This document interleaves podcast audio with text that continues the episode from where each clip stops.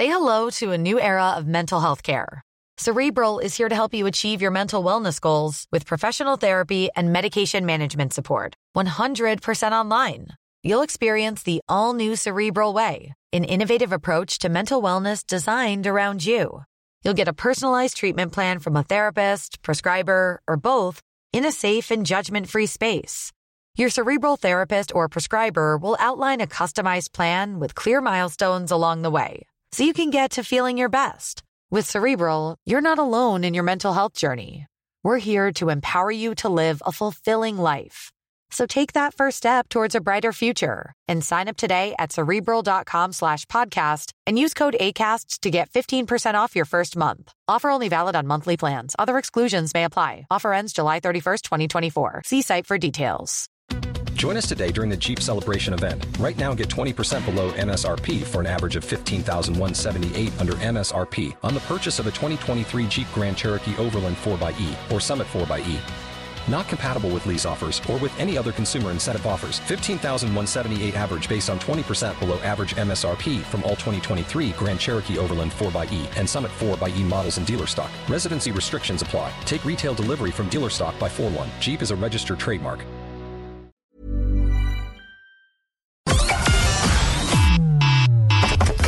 Connecting to the big show.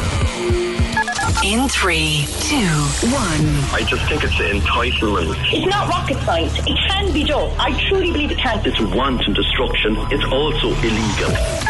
We're the one for Cork and ready to talk. Can we just talk? Call 1850 715 996. Text or WhatsApp 083 396 96 96. Email opinion at 96fm.ie. The lines are live. Let's kickstart the conversation This is the Opinion Line with PJ Coogan. on Cork's 96FM.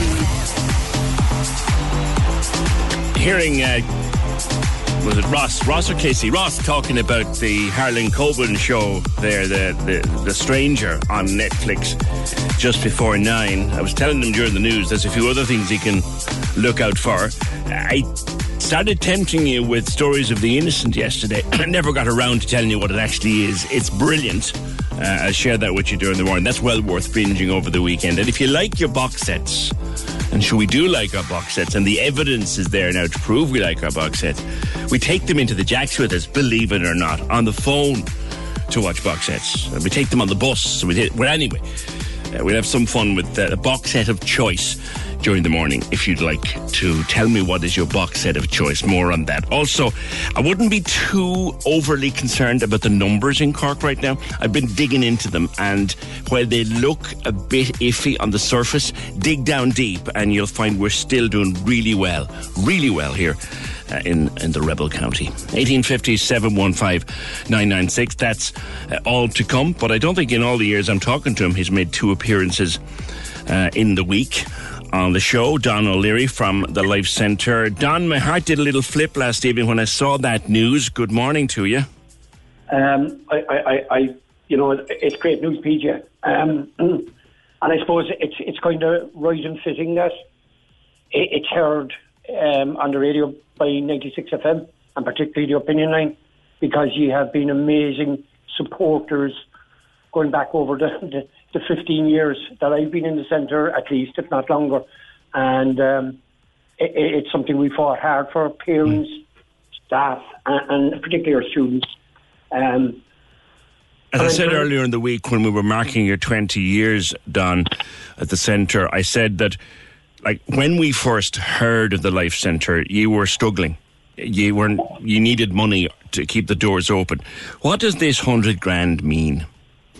Um, it, it means sustainability into the future, and and like there's other things there that make me that have made me very excited. I'm, I'm always excited to talk about young people in the centre, but I suppose the money that's coming now kind of um, allows us to do things we, we weren't able to do. Although we do lots of things and we always seem to get the money, but when you talked to me first, we were in the danger of closing the doors because we had no funding promised. We were on 47,000 from the, the state and it looked really precarious. And then we went up a small bit and then I had just f- fantastic philanthropists who took a gamble on us in, in a way. um, but have supported us through this.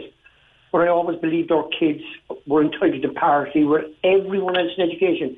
Our kids are in education, um, slightly different to the formal.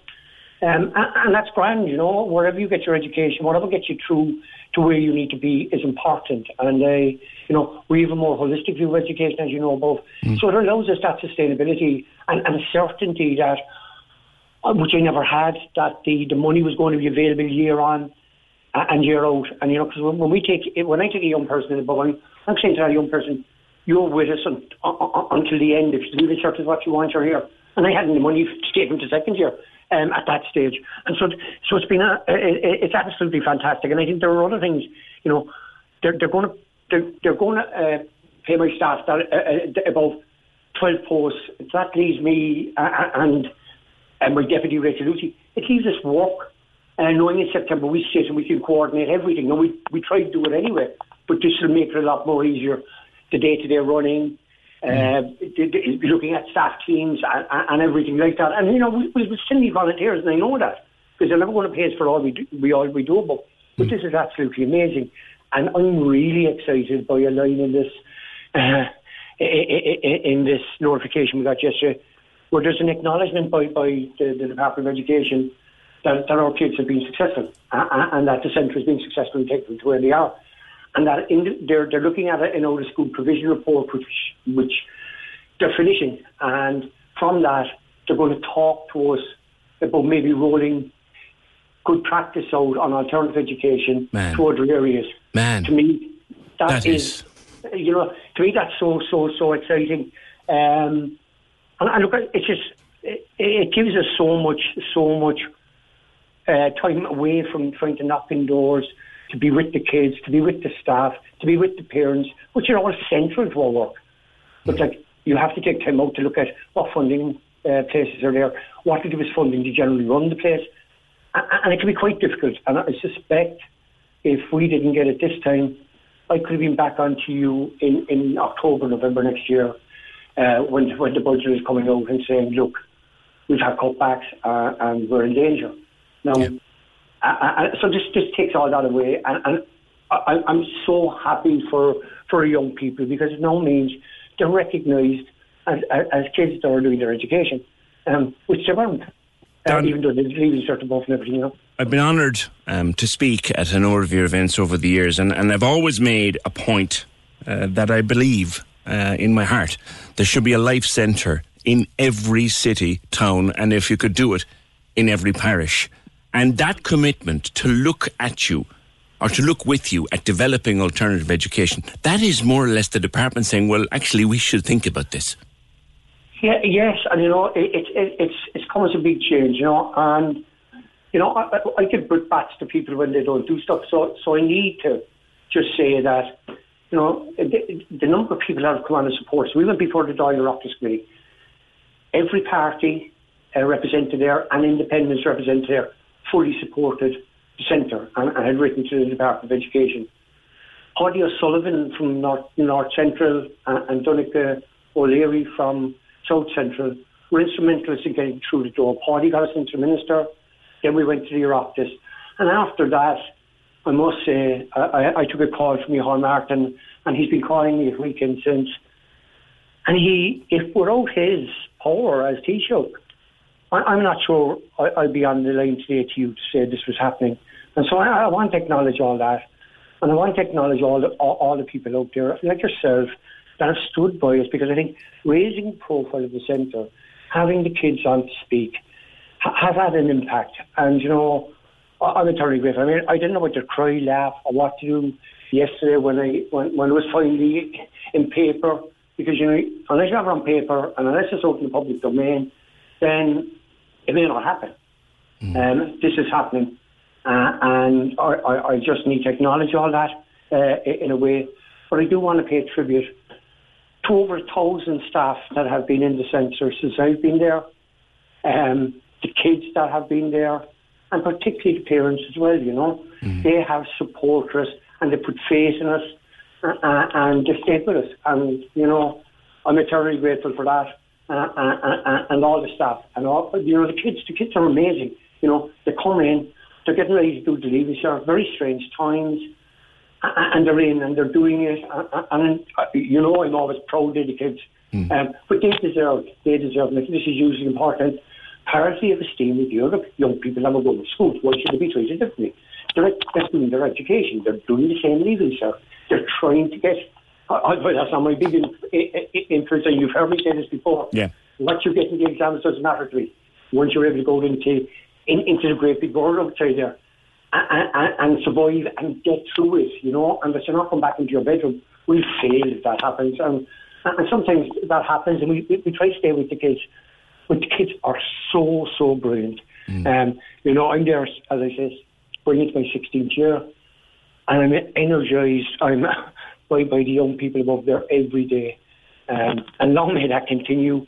And I, I know it can continue, and we're funded. Uh, and you know, I, I, can't express the feelings. It takes a weight off our shoulders uh, and it allows us to be with the kids more. Anything that allows me to be with the children more, mm. I'm not going to knock. And, and this is just, just so, so good. Don, it's it's great. I, I never thought we'd have a conversation like this, that it would always be a struggle, but here you are with sustainability for the magic that goes on behind that red door. It, it's just, it, it, like, this is just magic to us, you know, and, you know, it's a funny thing. Micheál Martin um, opened the Life Centre in 2000, uh, in 2000, yeah, 2000, and there's a plaque in the hallway. He was also the first minister, he was there as Minister of Health, gave the first 50,000 into the centre. And it does seem kind of strange, you know, we're celebrating our 20th anniversary. Micheál Martin has done Taoiseach, and he has, you know, delivered on sustainable funding for us. 20 years after putting the first lot of money and opening the central Bowl. There's, there's a, a, symmetry to that that I, I don't think can't get my head around. But look, it's there, and, and oh, it, it's just it's a relief. I mean, no one wants to be going to the door all the time and crying wolf. People get fed up with that, you know. And I was terrified we would be doing that again. Because look, it, we know from coming out of COVID, there are going to be massive cutbacks. Mm. Um, and I'm worried and worried and worried as I have this is just magic. It's not. It's it is it is magic. Um, and I, look, you know, all the staff above and the kids deserve huge credit because they're the ones that have brought us to this. Um, it's their efforts. They're speaking to you. They're going above and beyond. It's to them, and that is, you know, 20th anniversary has to acknowledge the fantastic, brilliant staff and young people mm. we have in the centre, and to all our supporters as well. But the, young people and the staff take full credit for this. Mm. Well, they would turn to you, and through the, through me, I'm going to say that Don, the triumph of this, yes, it's theirs, yes, it's Rachel's, yes, it's the staff, but a huge part of this triumph, my friend, is you. Because if ever I've known a man who A, gave a damn, and B, refused to even consider no as an answer. It's you. Yeah, well, someone described me yesterday as a pain in the ass, and it's a pain in the ass that doesn't go away. And you know, if that's what it is, then I take some credit for that. But, but, yes, I, mean, look, it's a credit to, to the whole community in the centre, and it's part of that community, I'm involved there. And so, yeah, I have a part to play as well, same as everyone else. Take care of yourself, mate. Talk to you soon. That's the great Don O'Leary of the Life Centre. Sorted for a hundred grand. You have no idea how much it means to them.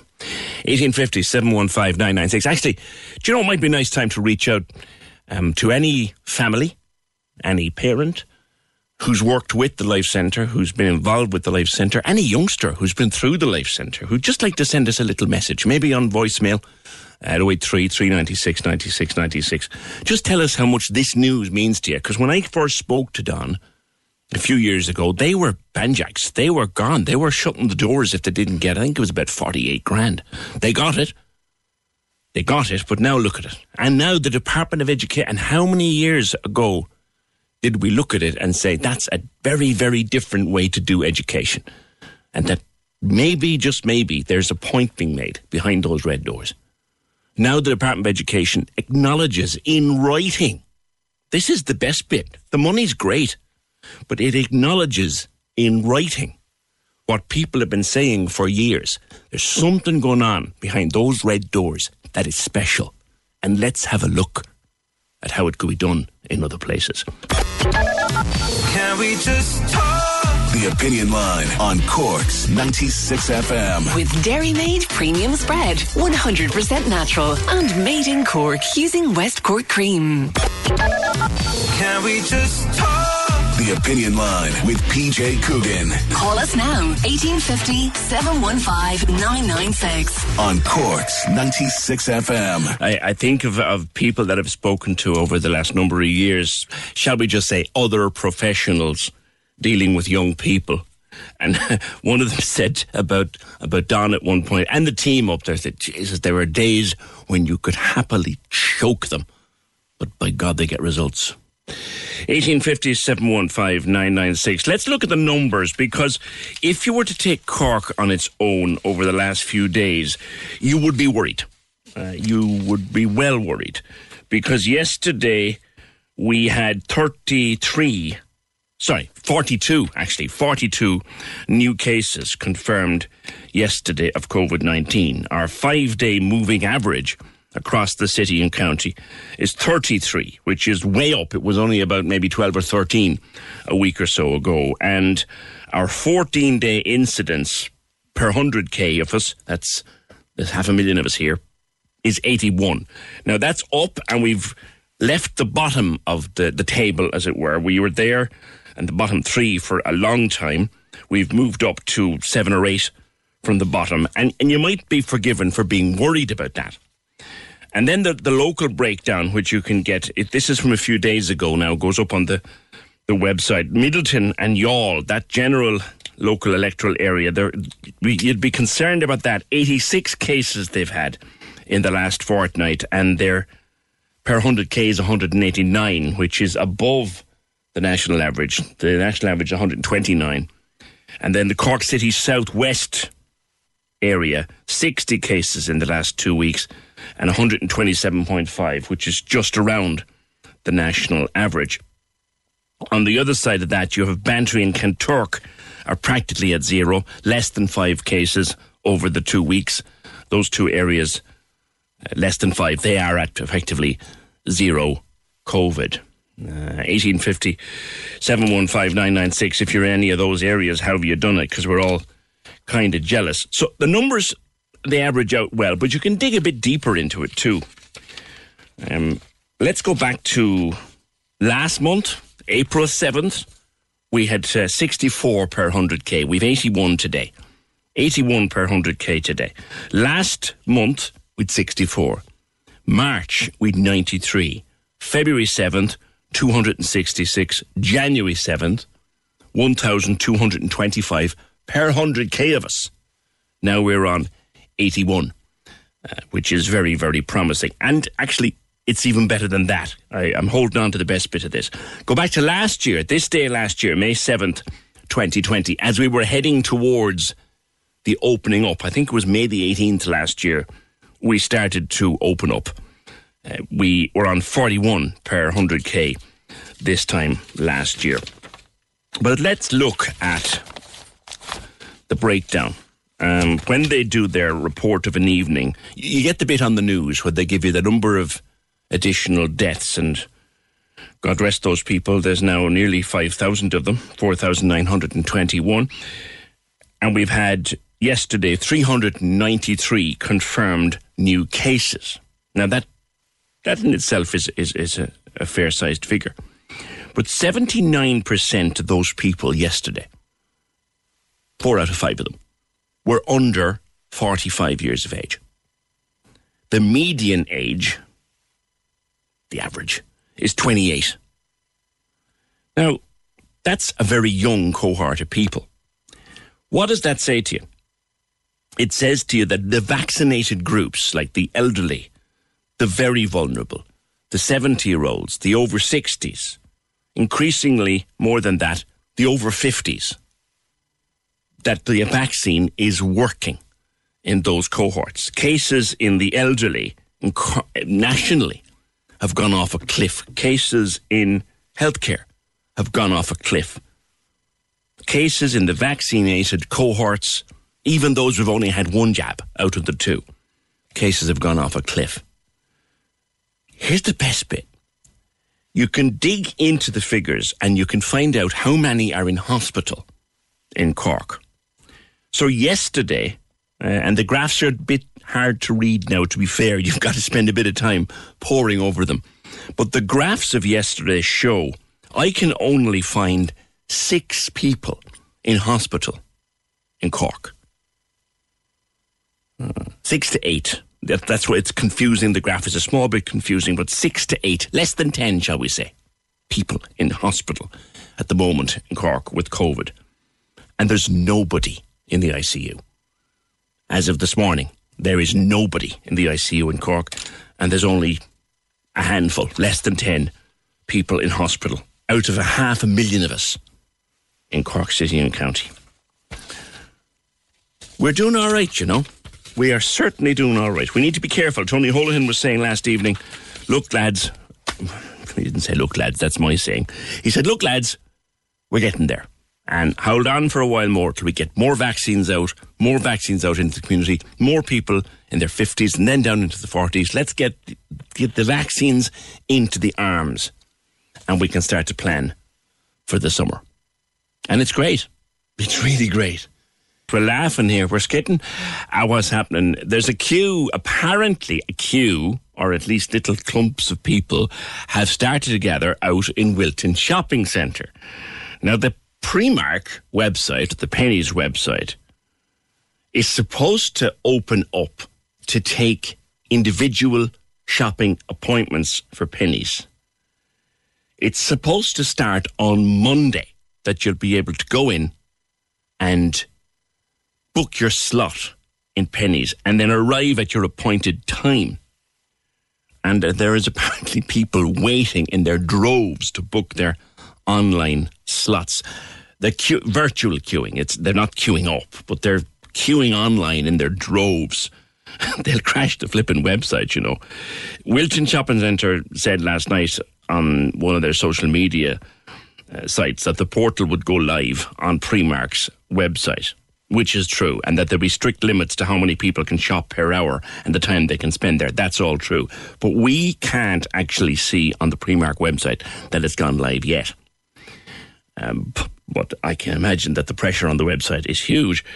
When it happens, we're told that the Wilton Shopping Centre, for a week or so, will have a hundred slots per hour, but you'll have to shop on your own. There'll be none of this. Come over here. Do you see these ones? None of that. Do you see them? John, they're lovely. Get it. Get twelve. Get seven of them. No, that can't happen. You'll be going in on your own at your allocated time for ten minutes, and there'll be a hundred of you an hour. 100 slots an hour. One person per booking from Monday. But sure, it's all open now properly the week after, as far as we know.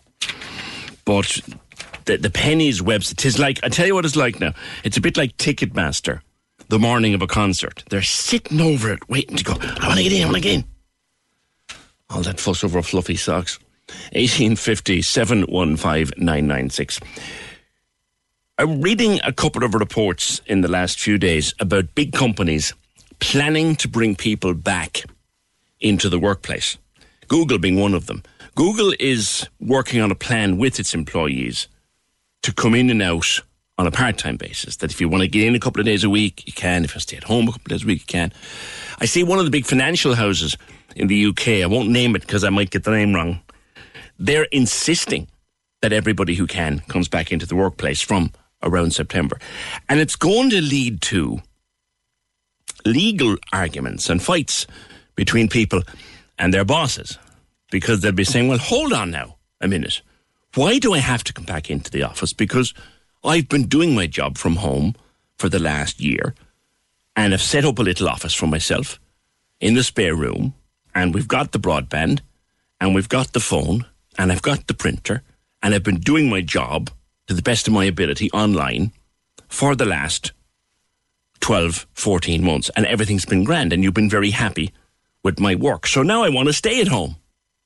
And people are fearful that they'll be forced back into an office that they don't want to go into. We've spoken with Tina Kenny before. She's an employment law solicitor with Comyn Kelleher Tobin. and she's with me again now. Tina, good morning.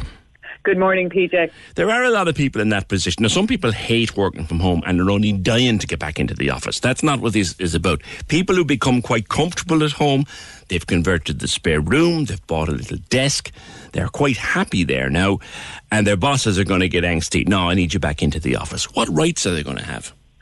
Well, this whole area is undergoing a huge amount of transformation, and even pre COVID, it was undergoing a, a, a, level of huge transformation because the EU brought in a directive called the Work Life Balance Directive in August 2019, which is looking at how better to manage your work and your life particularly for people who have caring responsibilities for elderly parents or disabled people, you know, and for children, etc. Mm. Now, we've three years to, in, to enact legislation to try and give effect to that directive. And the Department of Trade, Enterprise and Employment are really active. They've issued the National Remote Working Strategy, and they're going to bring in legislation towards the end of this year, which gives employees the legal right to request remote working. Now, the right to request remote working doesn't mean you you necessarily granted remote yeah. working. Those are two entirely different things. But it certainly puts it on a much stronger base for asking to work with for flexible arrangements due to your circumstances, um, and and that will definitely help in that space. Um, but really, you have to go back to your contract and your written terms and conditions of employment. And by and large, your place of work is your office or mm. the place that the company is. So technically, the company is perfectly entitled to tell you to come back to work. Mm. Provided it is safe to do so. But don't you have an argument that says, well, uh, yes, my place of work is the office, but out of absolute necessity, I've created an office at home. I've done everything asked of me. I've attended everything asked of me. I've met all my targets over the last 12 to 14 months. I want to stay here.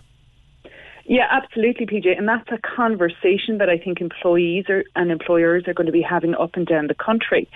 But what remote working doesn't do, and the difficulties for companies is when everybody's at home, what's happening is there is this gap of senior expertise within the building.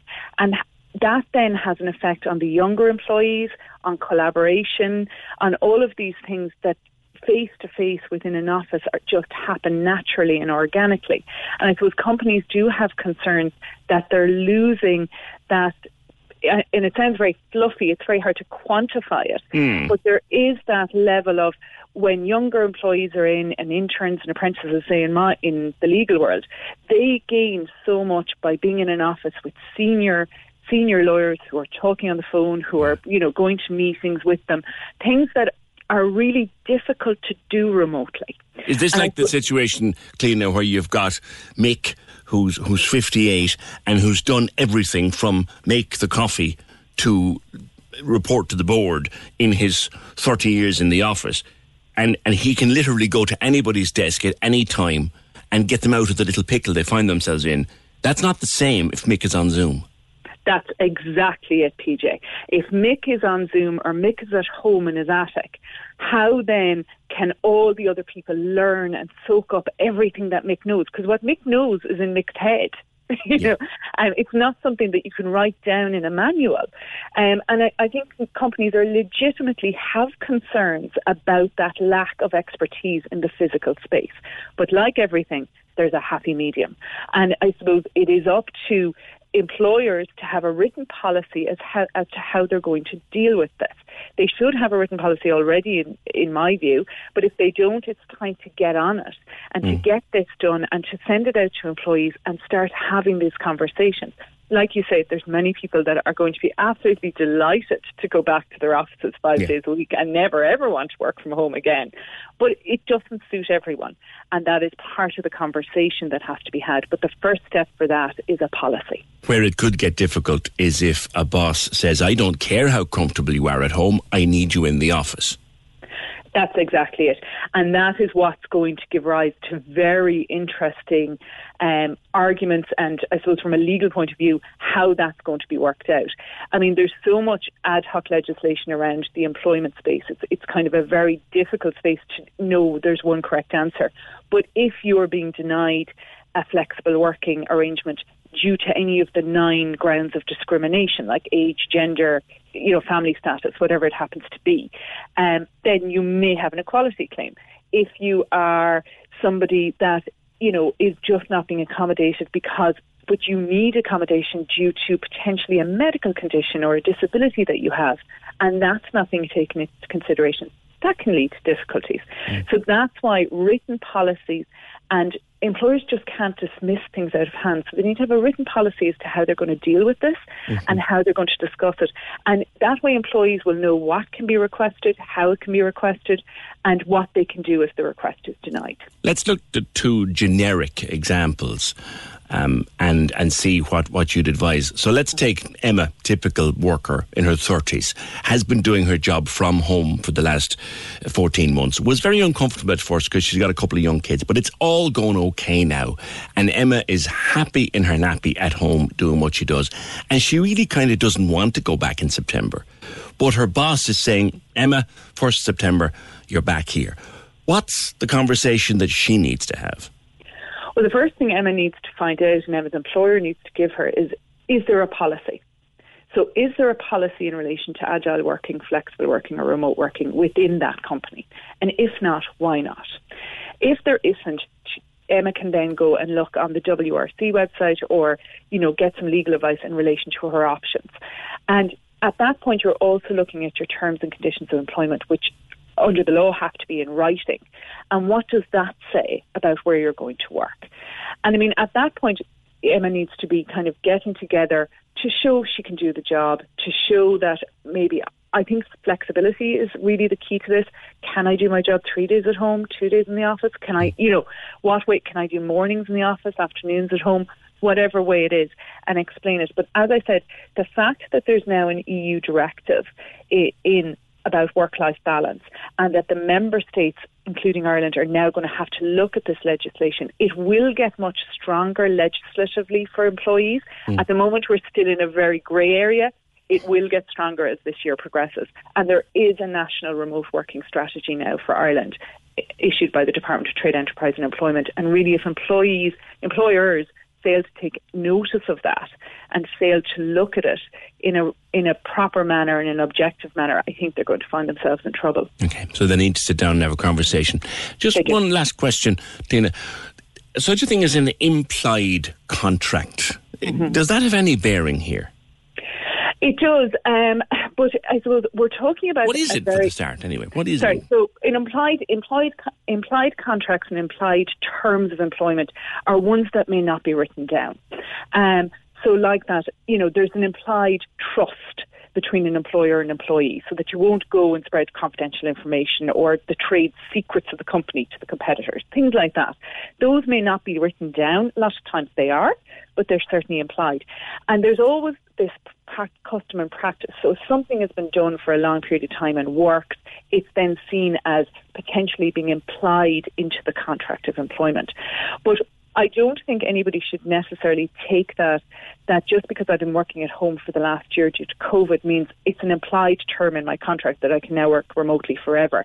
We were this was an extraordinary time mm. and due to a pandemic, a pandemic that with you know, widespread vaccination, reduced community transmission may lo- no longer be the threat it was in the next few months.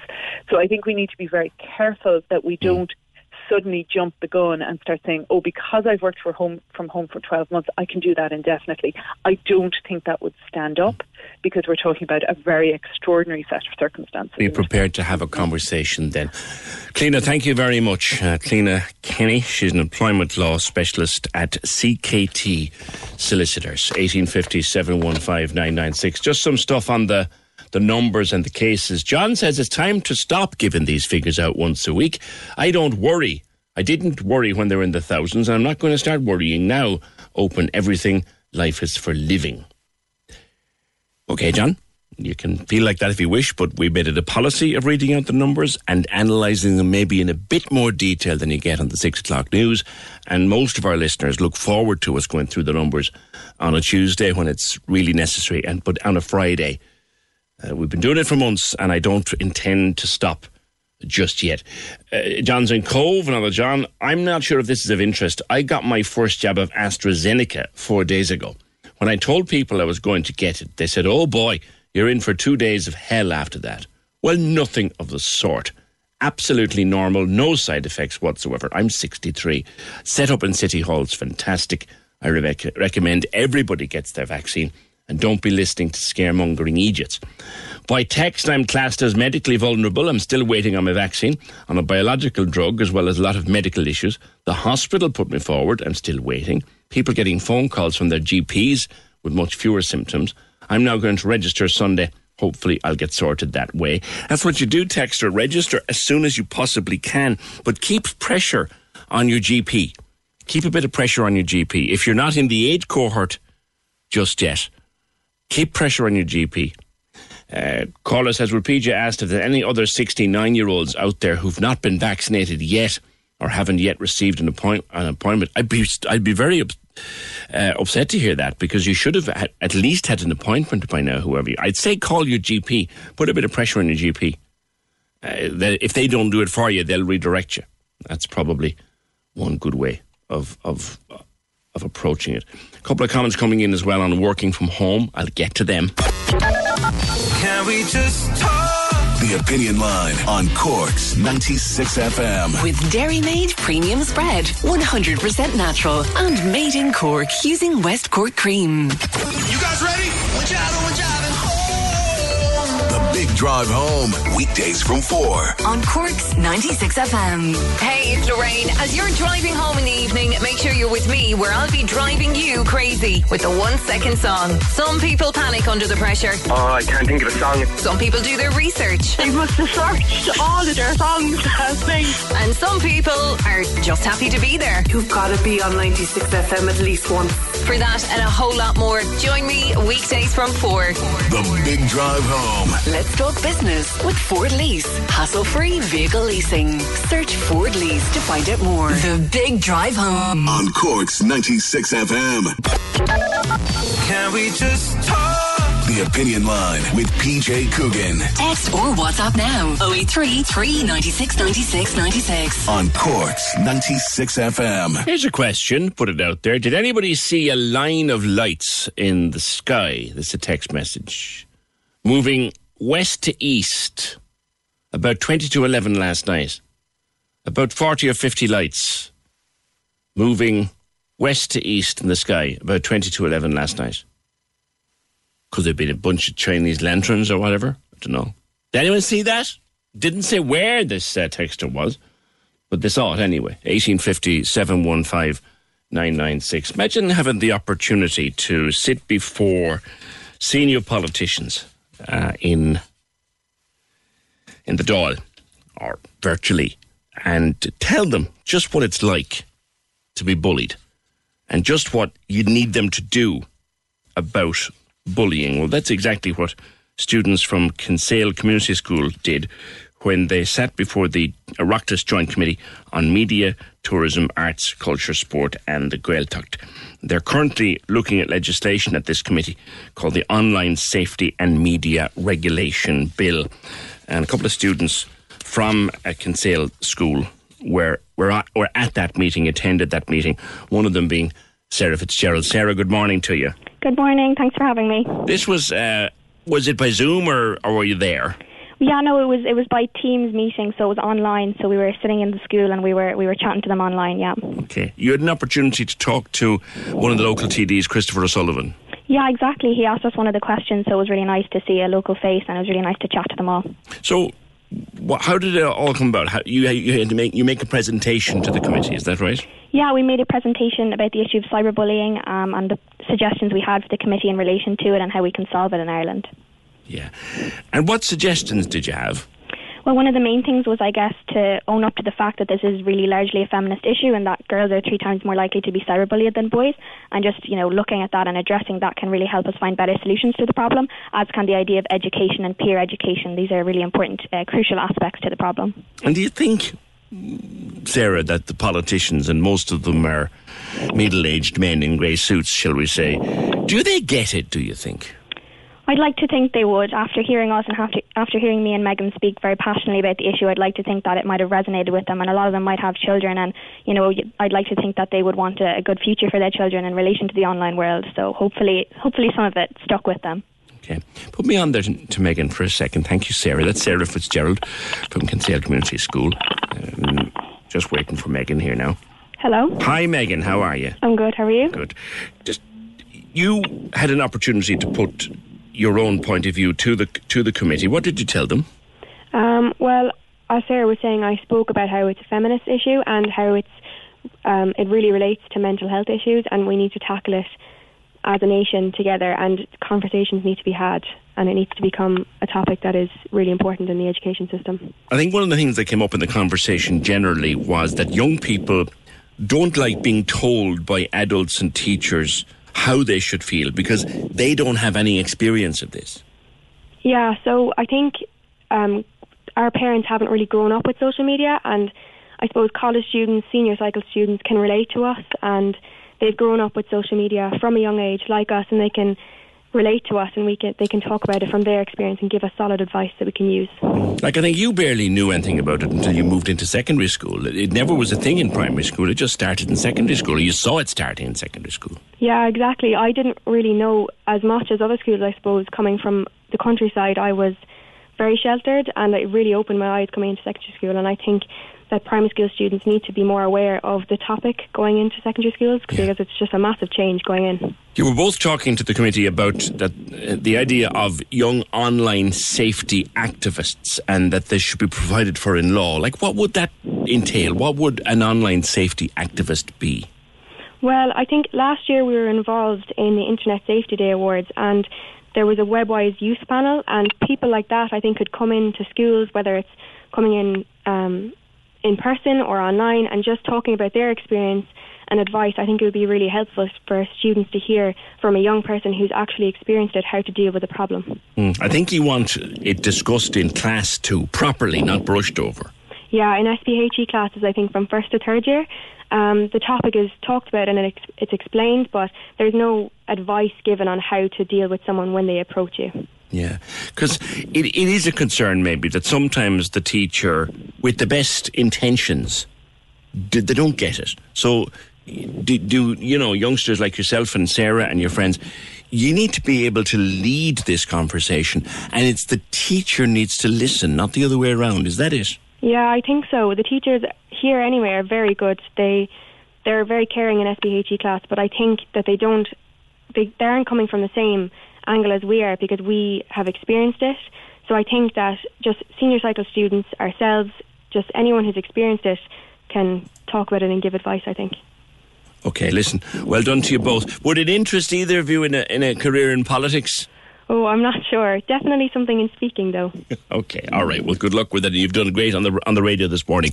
Uh, Sarah Fitzgerald and Megan Fahy, students with Kinsale Community School. Uh, listen to them maybe it's time that teachers and the rest of us started listening to them rather than expecting us or them to listen to us because they're the ones who are going through it. Come here, something I want you to think about during the morning.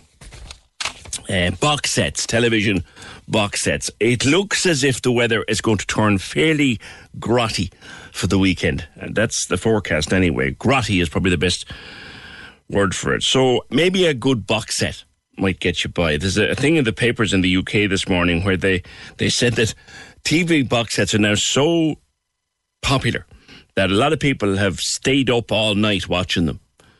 And they have actually they downloaded the box set to their phone so they can watch it in the bath or the loo, like, you know, or at work. The most popular box set in this survey they did in the UK was Game of Thrones. Then they did the X Files, The Walking Dead, Friends, Making a Murderer, Breaking Bad, the usual ones, The Sopranos. Father Ted was hugely popular. It gave me an idea. So we're coming into the weekend. And like we said, the weather is expected to turn grotty. So, not, this is virtually now. I'm not going to start giving you one or I'm not going to start giving you a box set. But if I could give you a box set, any box set of any show from any time, what would it be? So would it be something from the 80s, an old cop show? Would it be Breaking Bad? Would it be The Sopranos, Game of Thrones, The X Files, Dallas? Any show from any time, you can have the box set to binge on it this weekend. The West Wing, there's a great one. Any great show like that. Tell me what it is at 083 396 96 96. Your dream box set weekend. You can do nothing for the weekend but watch this box set and eat chocolate and maybe have a drink. So what would it be? 1850 715 Your entries for that one, 083 396 96 96. Your dream box. You can spend the whole weekend with this box set. The lines are live. And we're ready to talk. Can we just talk? Call 1850 715 996. Text or WhatsApp 083 396 96 96. Email opinion at 96fm.ie. The Opinion Line with PJ Coogan. On Cork's 96 FM.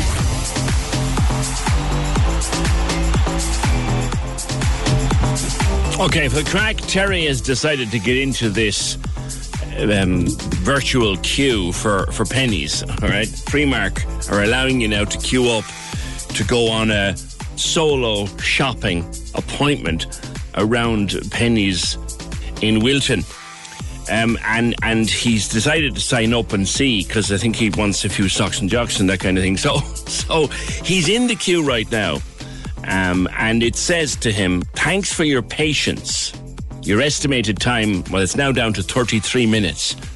We're experiencing a high volume of traffic, and we're using a virtual queue system to monitor the amount of users on the website at the same time. This will ensure you have the best possible online experience." Please note your position in the queue does not guarantee a booking in your preferred store. This page will automatically refresh. Please do not close your browser. Last update 9:59. So, in other words, 33 minutes is his waiting time. But I'd be more worried about that last bit, Terry, where it says, "Please note your position in the queue doesn't guarantee a booking in your preferred store." So you want to go to Wilton, um, but you could end up, well, you could end up in Watford, or or you could end up getting sent to to, to Galway to Penneys. Would you be that desperate, like? We'll see how it goes. Can he get, can he get an actual appointment to go shopping in Penneys before the end of the show? 1850 715 996. Lovely to see your suggestions for box sets coming in. Some absolute classics in, all some real classics in there. Uh, massive throwbacks from years gone by. I might try and pull a few themes just to go with it during the morning. But keep them coming. I'll give you a box set, virtual box set, of course. I'll give you a box set for the weekend to watch because the weather is going to turn grotty by all accounts. And you can have any box set, anytime, any kind of show, or a movie, anything, or an actor stuff, anything. Now, the Dirty Harry box set, if you want that, you can have it. Or if you want the West Wing, you can have that or the original House of Cards. You can have that. Or anything you want. Are you being served? You can have that. Or something. What was the one? Saved by the Bell. That was another big popular box set. Or 90210, massive box. Or the Grey's Anatomy. Now, you'd want a truck to get the Grey's Anatomy box set out to you, but you know what I mean. 1850 715 And for those ideas, 083 396 96 96. Now, yesterday morning we had Neve and Mary Jane on the show talking to us about a new scam that caught Neve out badly. She really got caught caught badly. In fact, it practically wiped out her business overnight. And it was an Instagram scam. And Neve was telling us about what actually happened. I was like, what's with all the emails? This is half nine on a bank holiday Monday evening. I, I, I call it fake Sunday. And I had the first one was new login on Instagram somewhere in the UK. The next one was phone number removed. Um, phone number removed from Instagram, email changed on Instagram, username changed on Instagram. And then we got a lovely email. Hi, we got access to your Instagram to restore return it to you. Write us on our email. Your time account is blocked through your Instagram settings. We're waiting for a response from you within two hours. If we do not receive a response, then we delete all your information from your account and then we sell your account. There were two of these emails from two separate addresses saying the exact same thing. at first I was like, what is this? This is, this is, you know, when you're running an e-retail business, anyone that runs a business out there, and actually anyone that has a website will know this, you're constantly getting emails along the lines of, we'll do your SEO. Do you want an app? There's constantly these different things that are out there. So I wasn't really sure how legit this was, but it was, it was, it was panicky. It was enough to kind of get me a little bit like, okay, what's going on? What's going on? What's going on? And, um, I started, I went then to get into Nima Brush and it wasn't there. It said, we're not logging you in. And I, again, was trying to get in and, and then I was getting more of these emails. The, the uh, two hour one then went down. I got another email telling me I had an hour left that I was running out of time. Then it went down to 40 minutes. That was her experience. And then yesterday, the Live at the Marquee people tweeted that they were being scammed as well. Uh, they tweeted that there was a. I'll, I'll read it from their from the live at the Marquee's own Twitter. They said scammers are setting up fake streaming pages on Facebook, charging to stream events that are not taking place. Uh, we've reported that pages are doing this for live at the Marquee. Always check with the official website before signing up. So what I get from that is that we know Live at the Marquee isn't happening this summer and they are booking furiously to get everybody back in for the summer of 2022. But obviously some scammers are chancing their arm to see can they pretend that there is a virtual live at the marquee happening, which there is not. If there was, trust me, we'd be telling you about it. We'd be shouting it from the rooftops, but there isn't. Uh, but some people are trying to scam you into thinking that there are. Let's catch up with a good friend of the show, uh, Graham Mulhern from Be Secure Online. The, the more it goes on and the more we try to make people aware, the, the more sophisticated the scams become, Graham. Good morning to you. And to you, PJ. I'm I'm more concerned uh, about poor Terry getting his new cacks though down at Primark. Um, that's uh, that's that's my thought of the day here so far. Uh, PJ, you need to leave him alone, poor fella. we'll see if he gets an appointment before the end of the show. Yeah. Sure, worse, worse yet, he, he he could um he, he could end up in some store in Dublin, sure, or even Belfast. That'd be the worst. you have him, you have him, you have him under pressure there. Go on anyway. Go on. um, yeah, online scams, more of it, and more of the same. I I had to one. I was listening to the podcast, and I think one one very important theme for people, and I know the, the, the girls were mentioning it is, and you were you were is is we need to take a um, a good look at our passwords. I mean, there, there's a lot of messages to talk about, but just to keep it simple for the listeners, I think passwords is probably one of the recurring themes and just just to and to put it in uh, to put it in really simple context, uh, PJ, the um, if if we have a device that connects us to the world, um, don't forget the world is connected to us, and they're not full of good intentions. Mm. And really, um, too many people are going out uh, on their phones to the world without securing anything, without following any good user habits, uh, without taking passwords seriously. I mean, for example, Liverpool FC and one two three four five six are not passwords; they're invitations mm. to be ripped off. And how many people use the word password? Yeah, well, uh, one, two, three, four, five, six password and I love you are like something like five percent of the entire, and Ronaldo, something like five percent. So if you get somebody of the entire world's passwords, so if you get somebody's Gmail address um, and you try, say, one, two, three, four, five, six, or password, you have a two to three percent chance of getting in on those two alone, mm. or four, four, four, or something like that. And these guys have machine bots that can do all of that in 30, 40 seconds. And um, by the way, as you know, the um, the, the list of popular passwords, uh, one, two, three, four, five, six, has been the world's top password since the early 90s. Yeah. Um, and Liverpool is a dangerous one as well. Liverpool FC is not a password, and Liverpool FC underscore one two three is not, and Liverpool uh, underscore uh, slash Sane Kenny Dalglish still not passwords. Mm. And the, how the bots work, isn't it, is that they put this useless password, say Liverpool FC, they put that into a search, and it can literally find any account that has it and crack yeah. them open there and then. And if it's of interest, if it's somebody's business, hey, bingo. Yeah, and um, absolutely. And I mean, how do uh, this all goes back to how they harvest these things in the first place? Um, so if you have a business like the girls have, they need to be asking back home at the ranch do any of their teenage sons, uh, for example, do they stream Sky Sports instead of paying for it, or do they stream? And all of these hosting services, or if they're out gaming, doing something illegal gaming without a VPN or something like that, all of these people are taking passwords and all of the data and reading the disk for uh, uh, into the notes file, like uh, the ladies were saying as well, finding possible passwords that you've written down on your machine. Mm. So there's a whole lot of practices here. But without going into that in too much depth, have a good look at your password structures, get something that works for you that's difficult, and maybe consider breaking PJ. And this is one thing I didn't hear them mention, but maybe you can mention this again on air. Is break it up into social, personal, business, and banking.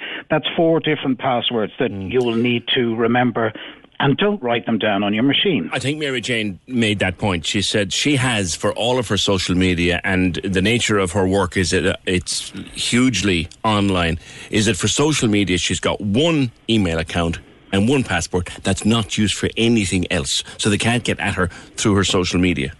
Yeah, absolutely. And uh, we're going to have to look at further segmentation and um, uh, for everybody driving along, if they're if they're driving, and good luck to them if they are. But if everybody at home or whatever, use, and you mentioned the name of one of them, but it's just gone commercial. Um, LastPass.com until about two weeks ago was free on every device. But um, uh, if you buy one of these, say, uh, uh, antivirus products on our website, you get free password managers. But password managers are great.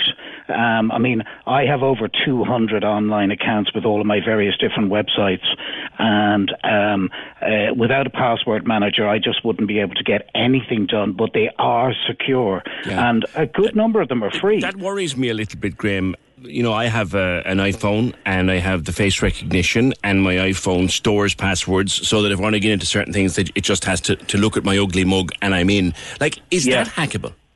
Oh yeah, absolutely. And can we can we start with one really basic uh, one really basic uh, thing?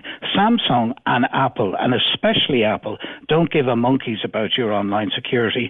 And the number of people say to me, "Oh, but you bought an iPhone, that's all secure." It ain't. And Apple don't give a toss. Um, and just as you mentioned, your attractive looking face there, PJ. Um, the another little thing to do is switch off in-app purchasing, and if you'd like, maybe take the time this morning to just disconnect your credit cards in all of your browsers. Um, you know, not everybody is as slick as Ryanair. Um, who would probably be amongst the better ones. But Ryanair has been hacked as well. Um, so maybe, maybe just think, yeah, there are a lot of conveniences I enjoy online, but maybe have a little rethink and definitely consider switching off in-app purchasing on your your phones this morning mm. and disconnecting credit cards mm. um, because that's just it's too tempting. Yeah. How are you on the use of passphrases, as in something that's uniquely yours to open? Like Tom, Tom Tommy likes burnt toast to open um, your, your, your. Yeah. Um, uh, I'm I'm I'm big on that, and I mean I have I I use an old address from my past uh, along with a telephone number and something else. But if you add a number at the end of that, um, and so Tommy likes burnt toast underscore, um, but not his birthday, something else. So underscore three five nine whatever, but make it a make it or make it a memorable old telephone from the past. But just add an underscore or a middle hyphen or something, and maybe two of those. Um, but I, I, uh, that would make it a lot securer. So that would lift it. You know the way they rate them on these systems. Yes. You know where it turns green, yellow, red, and yes. then red is our super duper high security. Um, what you really want to get to is scorching hot red, and scorching hot red would be add a couple of underscores and memorable numbers, and that makes it much much trickier. Um, all of these fellas in, uh, fellas in Nepal and India who are trading these um, trading these passwords and breaking in, they give up if they can't get in quickly. Yeah. Um, so if you if you just make it a little bit more trickier, so Tommy likes burnt toast underscore plus another underscore and a numerical sequence. Right, right. Oh, one that obviously you'll remember, but but nobody Yeah. else will. Now, Absolutely. Neve has gone to great lengths to get her business back up and running again, and she's got most of her followers back. In fact, I think she's probably increased on her Yeah. followers. But I heard that. You could have been badly stung there, uh, and and and they get the idea that they they'll ransom you. Never pay the ransom. Correct? Oh Jesus, yeah! I'd never pay the ransom. I mean, um, they'll send you an email. The, the laugh is they'll send you an email saying thanks for the payment, and they'll forget to send you the code because they ain't got one. Never pay the ransom. Always report it to the Gardaí, and What can the Gardaí do, Graham? Um, the first thing is we've got to tell the Gardaí whatever they do. The first thing we've got to make them know that online crime is is a pandemic, to use the phrase of the day. Online crime is now is much greater threat to you than uh, any other type of crime. Now, I'm not including being beaten to, to near beaten to death in the street. Now, I'm not. But online crime is the uh, quickest, safest, easiest way to rip you off. And the number of people who don't take any fundamental steps, like buying uh, security services or backup, and there's a fantastic tip. Uh, if you've got an iPhone, you can buy for two ninety nine a month that'll back up all of your personal photographs. I I know a per, a personal friend of mine rang me about a week ago.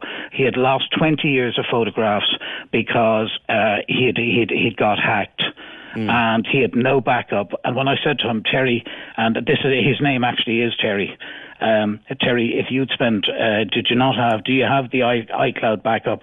Two hundred gigs for two ninety nine a month. Oh, I pay for it. God's sake, back oh, I, up. Oh, I pay it. It's it's it's invaluable. You, you oh, it's brilliant. Lose a phone, smash a phone, have a phone robbed. You know, you can. It's you've you've still got got everything. One that is going around, Graham. I said I'd bring it in here at the end because I I, I experienced it myself a week or two ago, um, and this is phone calls purporting to come from Amazon that don't. Yeah, um, yeah. I mean, how often do we have to mention? Uh, they're going to pluck names uh, out of the thin air that you're likely to trust, and um, Amazon. Uh, uh, Amazon would be one of those names. I'm not sure Microsoft would be, but um, uh, names that you know, and you know, Eircom, uh, that type of thing.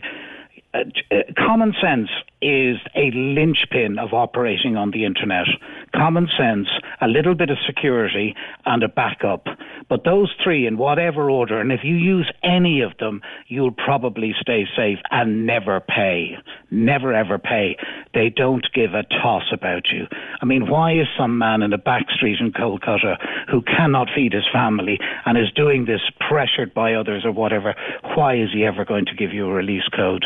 I mean, that in reality is uh, that in reality is what's going on. All right. Listen, Graham, always good to get your expertise. That's Graham Mulhern from Be Secure Online. Look up his website. There's all sorts of tricks and tips on it to how to keep yourself secure online. And if you're one of these people, and they're out there listening in going, ah, what kind of an idiot would get caught up like that? I didn't even go there with Graham. We've had that conversation before. The fellow who says, ah, what kind of an idiot is the very idiot they will catch. 1850 715 Some great suggestions for box sets. Can we just talk?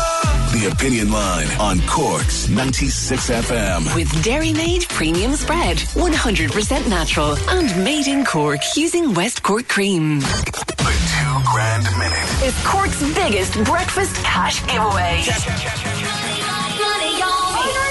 Listen to play at 740 and 840 every day. On Cork's 96 FM. Answer 10 questions. To claim all that cash. Oh, oh, oh my God. Oh, winner. There you go. Go, go. The two grand minute with Gardener's Choice in your local Allied Merchant store. Make them your number one choice for liquid plant feeds and lawn fertilizer. Casey and Ross in the morning. I actually don't believe it. On Cork's 96 FM. Millions of people have lost weight with personalized plans from Noom, like Evan, who can't stand salads and still lost 50 pounds. Salads, generally, for most people, are the easy button, right? For me, that wasn't an option. I never really was a salad guy. That's just not who I am. But Noom worked for me. Get your personalized plan today at Noom.com. Real Noom user compensated to provide their story. In four weeks, the typical Noom user can expect to lose one to two pounds per week. Individual results may vary.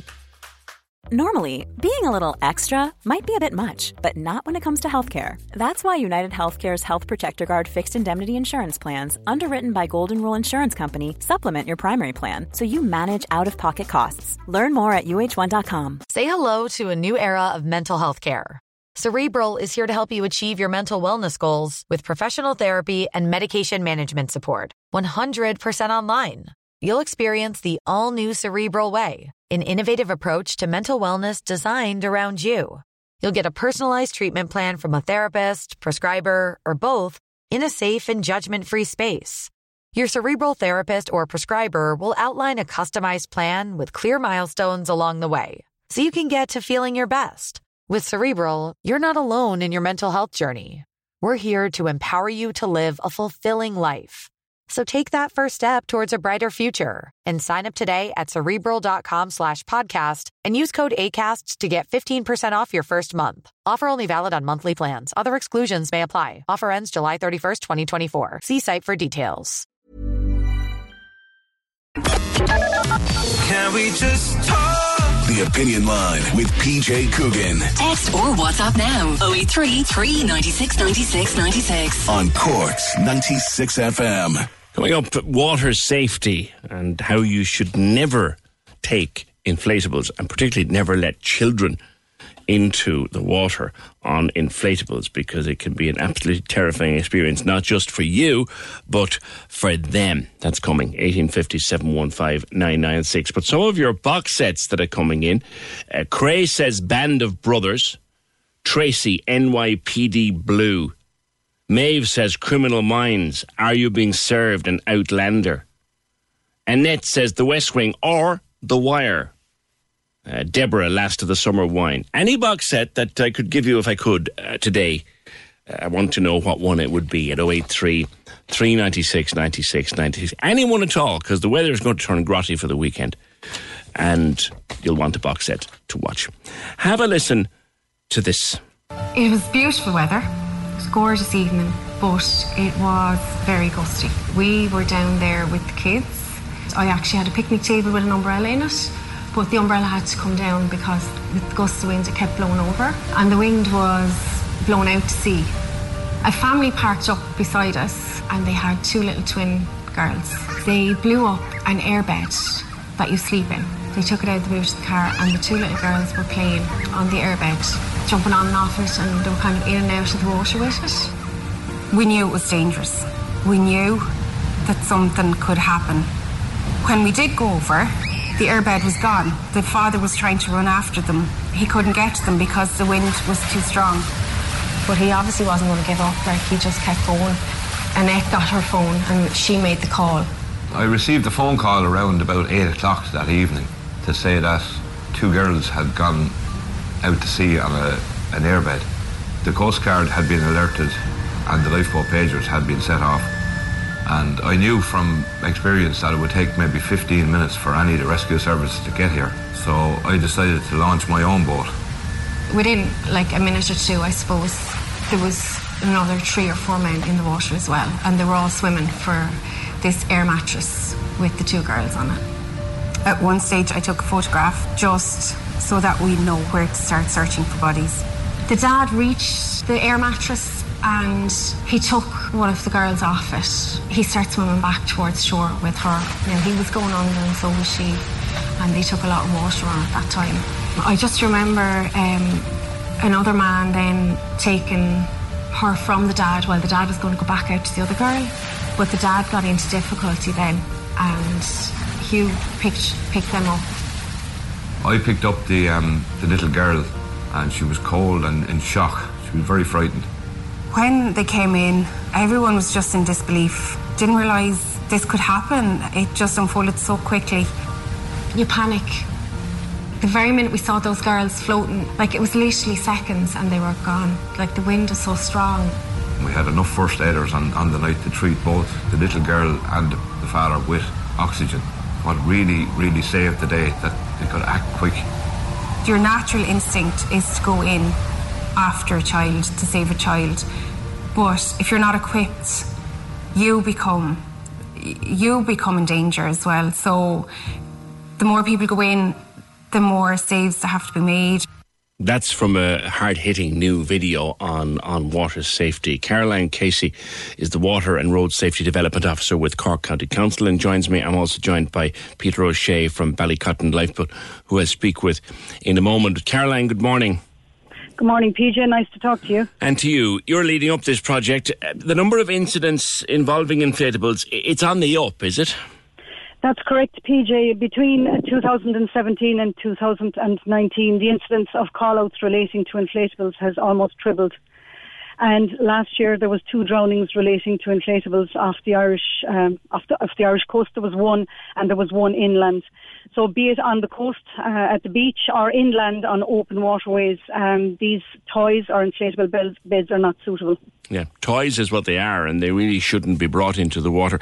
Many people, of course, they arrive to the beach, the sun is shining, the day is warm, they blow up the, the lilo, and they go into the shallows, and they think it'll be fine, but they don't spot the hidden dangers. Absolutely, PJ, that's correct. I suppose some look like toys. For example, they look like animals or boats or airbeds. But the thing is that offshore winds can be very strong off our coast, at our rivers, or at our lakes. And these winds can take the inflatables out to sea in the blink of an eye. And children can be tempted to follow the toys out because, you know, kids like their toys and they're not want, going to want them to blow out. But worse, if the kids are on them and if they're blown out, the toy can be taken out so quickly the toy can in, can deflate or the children can fall off them. So it's the same in the in the river or it's the same in the lake. So these toys can give a false sense of security when you're on the water. Mm. But as we know, they can get pulled out or blown out to sea really quickly. Because a parent might think, well, look, uh, she's out there, her armbands, her tube or whatever, and, and her lilo. She, one thing, she's going to stay afloat, but the lilo can can drag her away. So what is the message for parents who, who might be considering taking something like that to the beach? So the, the overarching message, PJ, is don't put them in the car because if they're not with you, you can't be tempted to put them in the water. Like uh, the phrase out of sight, out of mind. Okay, so they're not suitable for open water. Please don't take them to the beaches, rivers, or any of the open waterways. Now, when do the lifeguards start, the council lifeguards, Caroline, and where will they be based this season? So our beach lifeguard service starts um, the weekend of June the 5th. That's on a Saturday. And they'll finish on September the 12th. They work June weekends, full-time July and August, and the first two weekends of September. They start duty on a daily basis at half past ten in the morning and they finish at seven in the evening. So we'll have the lifeguards on the three beaches in Youghal. They'll be on Garryvoe, on Fountainstown, our two beaches on the Old Head, uh, Inchydoney, East and West, and then they'll be also on Owenahincha, uh, the Warren, Tragumna and on Barley Cove. Okay, what we'll do is we'll get a full list of those lifeguards and we'll read them out as often as we can just to be helpful. We prefer you obviously prefer people uh, to go to a beach where there is a lifeguard. Caroline, thank you very much. Good luck with this campaign. Stay there for me. Peter O'Shea is with the Ballycotton lifeboat crew. Peter, good morning to you.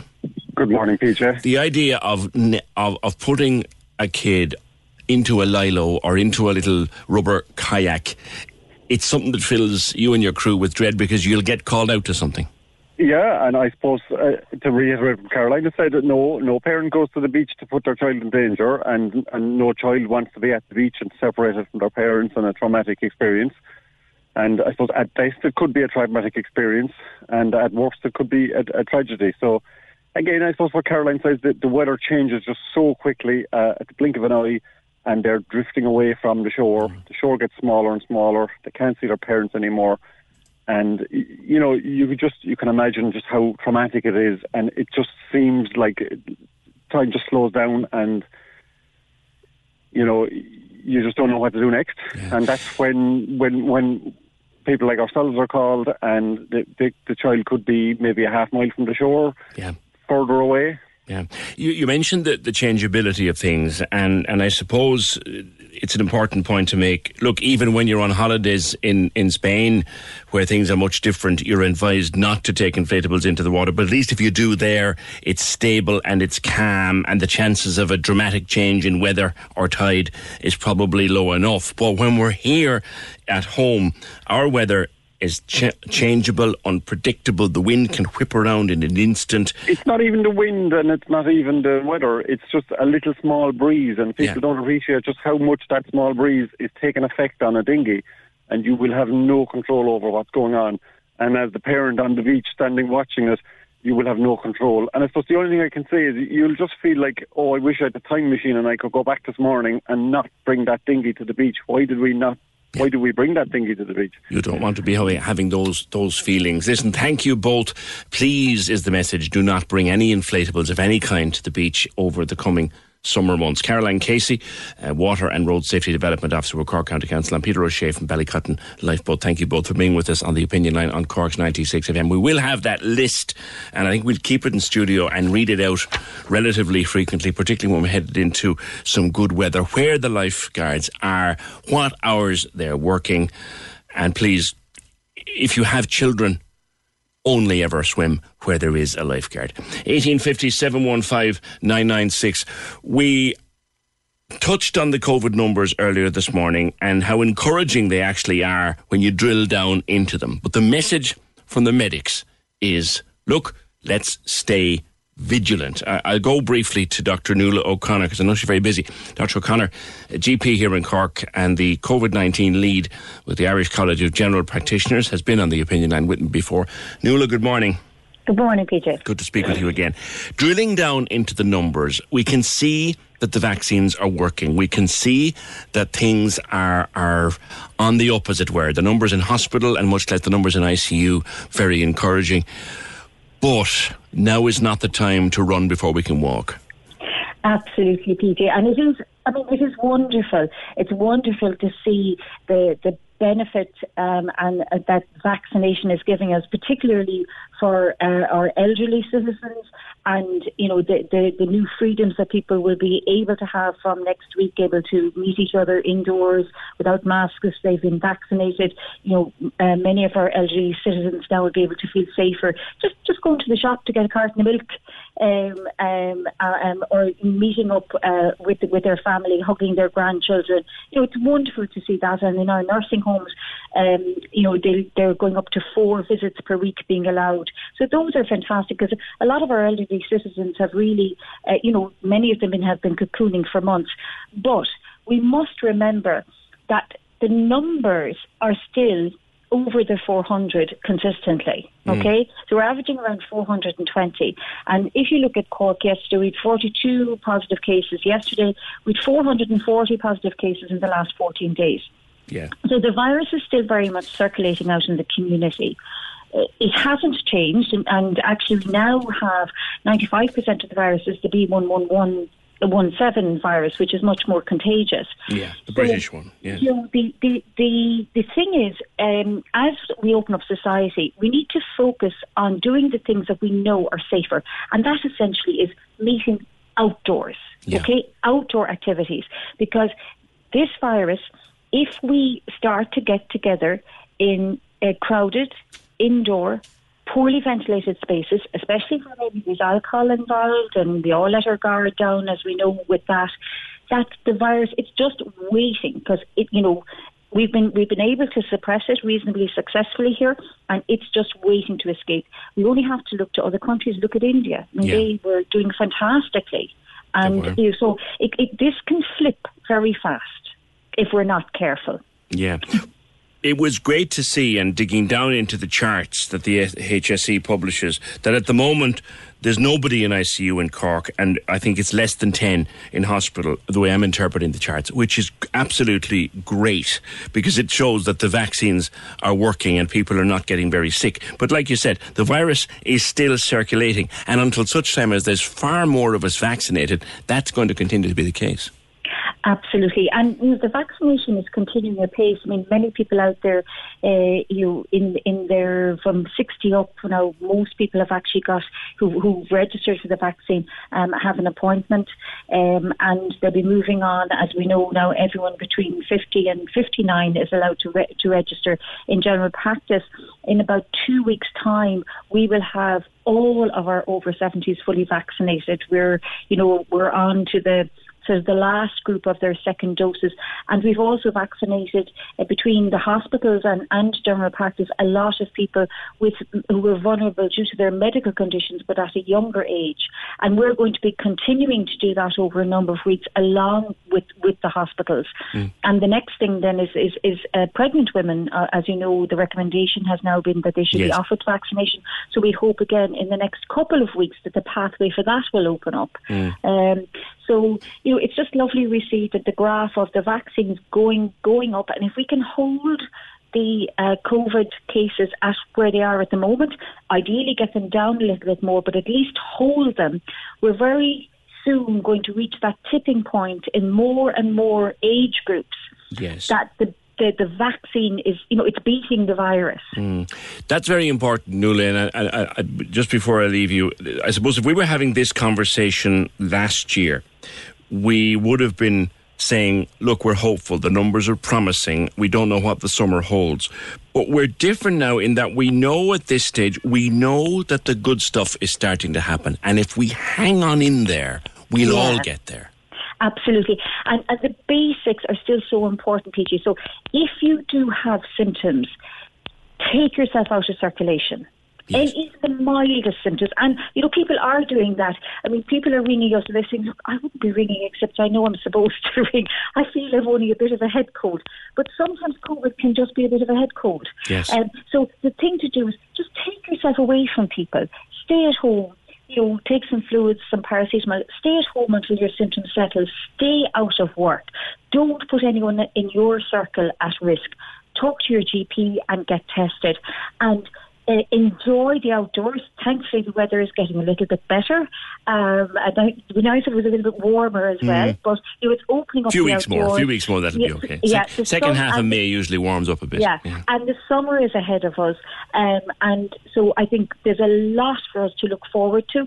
But we just need to keep the brakes on another five or six weeks until we get those vaccine numbers up a bit more. Okay, listen, thank you very much. I know that you've got a really, really busy schedule uh, and you were able to spare us a few minutes. Thank you so much. Dr. Nuala O'Connor, a GP here in Cork, and she's the COVID 19 lead with the Irish College of General Practitioners. Someone made a very good analogy here uh, in the last couple of days, and I really liked it, and I just wanted to repeat it for you. So, you're setting out to drive to Dublin in your new car up the motorway.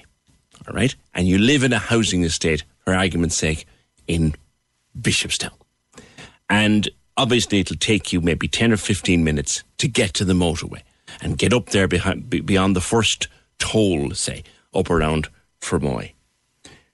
And that's when you put the new car into cruise control and you set it at just 110 or 120 kilometres and you relax and you drive on and the music is on and you're enjoying the day and lovely, lovely drive. And you'll get to Dublin. But supposing you decided to come out of your house, straighten up in the road, and put the car into cruise control, at that point, should there be carnage and weeping and gnashing of teeth because you do wreck in your housing estate and in the street around you. That's the point. We're nowhere near cruise, cruise control just yet. The car is coming out of the housing estate onto the main road, headed for the first couple of sets of traffic lights. Maybe in another couple of weeks we'll be at the start of the motorway. Then we're past the toll bridge, and then we can lash into the old cruise control.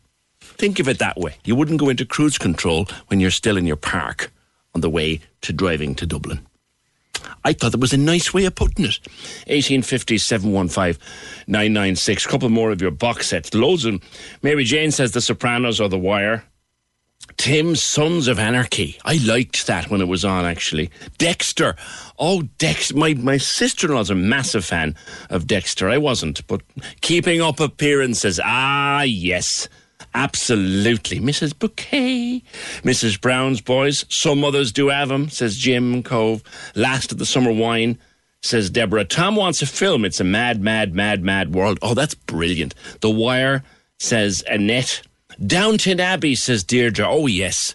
Yes, classy, classy. And another one just like that uh, would be Mr. Selfridge, if you can get your hands on that. I've talked about it before. NYPD Blue, Criminal Minds, Outlander, Alias Smith and Jones. Oh, there's a great line in the intro to that. Uh, That one thing we got to get. What's that? Out of this business. Absolutely. Can we just talk? The Opinion Line on Cork's 96 FM. With Dairy Made Premium Spread, 100% natural and made in Cork using West Cork cream. Access all areas on Cork's 96 FM. Your guide to nightlife on Leeside. Hi, it's Michael here with an update on Cork's entertainment. As part of Cork Midsummer Festival, composer John O'Brien has composed a lullaby for the city to bring comfort to people of all ages in the time of the pandemic and midsummer. John and an orchestra made up of some of Cork's finest musicians will travel to communities across Cork to perform, and you can check out more information at corkmidsummer.com. Access all areas. Villagers' new album Fever Dreams is set for August 20th, and Conor O'Brien's band have announced a Cork show set to take place at the Opera House on Tuesday, November 2nd. Special guest is Conchúr White, and tickets are available now. Access all areas. Feel free to let us know at Access All Areas if you have a rescheduled show coming up or any live streaming events by emailing us here at aaa at 96fm.ie. Access all areas Your guide to nightlife on Leeside. on Cork's 96 FM. Can we just talk? The Opinion Line with PJ Coogan Call us now, 1850 715 996. on Cork's 96 FM. Columbo's another one. Hey, one more question, ma'am. One more question. Tales of the Unexpected. Lord of the Rings, says Siobhan. Rockford Files. Ah, there's a Jim Rockford. Love it, love it, love it. The Forsyte Saga. Dinner Ladies. Ah, the genius that was Victoria Woods. Any box set with David Attenborough in it. The Life series. Love that. Love that. Here's someone who saw that um, line of stars moving from west to east. This is Marie in Dunmanway. Maybe it had something to do with Halley's comment. Maybe it did. Keep your box set suggestions coming. Uh, 083 396 96 96. Terry managed to get himself an appointment. He got as far as the booking page, was able to book a slot for Wilton. There's a number of slots still available for Monday. Oh, hold on, he didn't take the slot. He didn't want to get in anybody's way. So don't panic. He didn't proceed. So some other person can get it. But the holding page was saying how long you had to wait.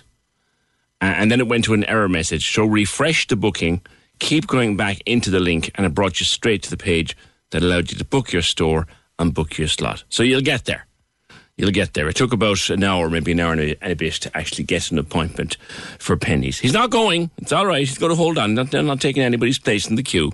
But it can be done. Primark website. Penneys. Shopping on your own pennies net. Would you not wait another week for a pair of fluffy socks? I love this idea, right? You get yourself a cup of coffee, cup of takeaway coffee, all right? And we're always being told dispose carefully of the coffee cup because many of them don't biodegrade. Bring your own plastic one. Or, you know, keepy cuppy if you want to. Uh, don't just chuck it to the side of the road because it'll sit there for a hundred. years. What if you could eat it? What? What if you could actually eat it? And what if it tasted like coffee flavored ice cream wafers? That is genius, Kevin Ryan. Now, this is in Dublin, but I can see this coming to Cork. You're with Bold and Brass Coffee in Clontarf in Dublin. Kevin, what a fantastic idea. Where do they come from and when can I get one? How are you, PJ? How's it going, first of all? good, good. Great yeah, idea. no, look, uh, the coffee, the edible cup idea, um, I'm a teacher in a school and I'm I'm always trying to tell the kids to cut down on, you know, bringing in plastic bottles and whatnot. Um, and we just had a conversation in the staff room one day about, like, the amount of coffee cups that everyone uses. Like, the, the teachers come in every day, cups, cups, cups, and just throw it in the bin. Mm. So I did a bit of Googling. I found a company in Bulgaria that supplied edible coffee cups, and I said, why not? So I sent them a message. Turns out that they had a supplier in, in Ireland already. Wow. Um, and when I reached out to them, I don't think they were actually targeting cafes. It was more like just individual consumers. All right. Um, so when I got in, got in contact with them, they were more than happy to send me out a box or two um, using the little coffee trailer that I have in and Brass in Clontarf. Um, I marketed it like mad, and it, it just really took off. What, what are they made of? So yeah, as you said, it's it's almost like a hard wafer. Um, so the ice cream cones that you get that you nibble at the end of it or whatever, it's a harder version of that. Right. Um, my first concern was like, are they going to melt in your hands? Yes. Is- is your- are you going to have coffee on your lap when you're driving? But they stay quite firm for 30 minutes, which I was amazed by. Right. Right. Um, it's, it's one of those simple ideas that you'd imagine would have been out 20 years ago, but it just wasn't. And like, I'm delighted to have given people the opportunity to see him, I suppose. I'm not taking credit for the idea, but definitely, I at least I went and, and just ordered a couple of them, and I'm after ordering two more boxes since. So obviously, people like the idea. Where, where, where do you get them from? Is the, the company you said is in Dublin, isn't they? Yeah, so there, there's a company in Ashbourne in in Meath. Oh, I think. I know- I know it yeah, well. They're called Better Me coffee cups. Right. Um, so if you want to look either myself up on Instagram and or them, uh, we'd be more than happy to help you out and, and source a few if you have your own cafe or even if you just want them for yourself at home. What What's your gram? Uh, bold and brass coffee on Instagram. Okay, and and the other one is uh, B again. They're in What's the company called? Better Me. Better Me. Um, so, yeah, B E T T E R M E. I Yeah, have a if you look up either of them. I have a feeling that you're onto something. I really have. I really have. Kevin, thank you very much. Kevin Ryan uh, in Clontarf in Dublin, Bold and Brass Coffee, but he's using edible coffee cups. Now that is an idea I'll take on board. The lines are live. And we're ready to talk. Can we just talk? Call 1850 715 996. Text or WhatsApp 083 396 96 96. Email opinion at 96fm.ie. The Opinion Line with PJ Coogan. On Cork's 96 FM. I planned to ask uh, Victoria what her go-to box set would be. Uh, forgot about that. Well, I know what yours is, and it's amazing. This classic stuff is coming in. Not a lot of stuff from the last few years. No matter how much we've moved to the likes of Netflix or Amazon or Disney or wherever you get your stuff, its classics are coming in, like Hill Street Blues. I have not seen anywhere that you can get that box set. Knight Rider, The A Team, da, da, da, da, da, loads more. Um, Airwolf. Someone wants. I used. I thought I was the only guy in the world that loved Airwolf back in the day. But any box set that you want, Downton Abbey is a classic. Anyone that you want.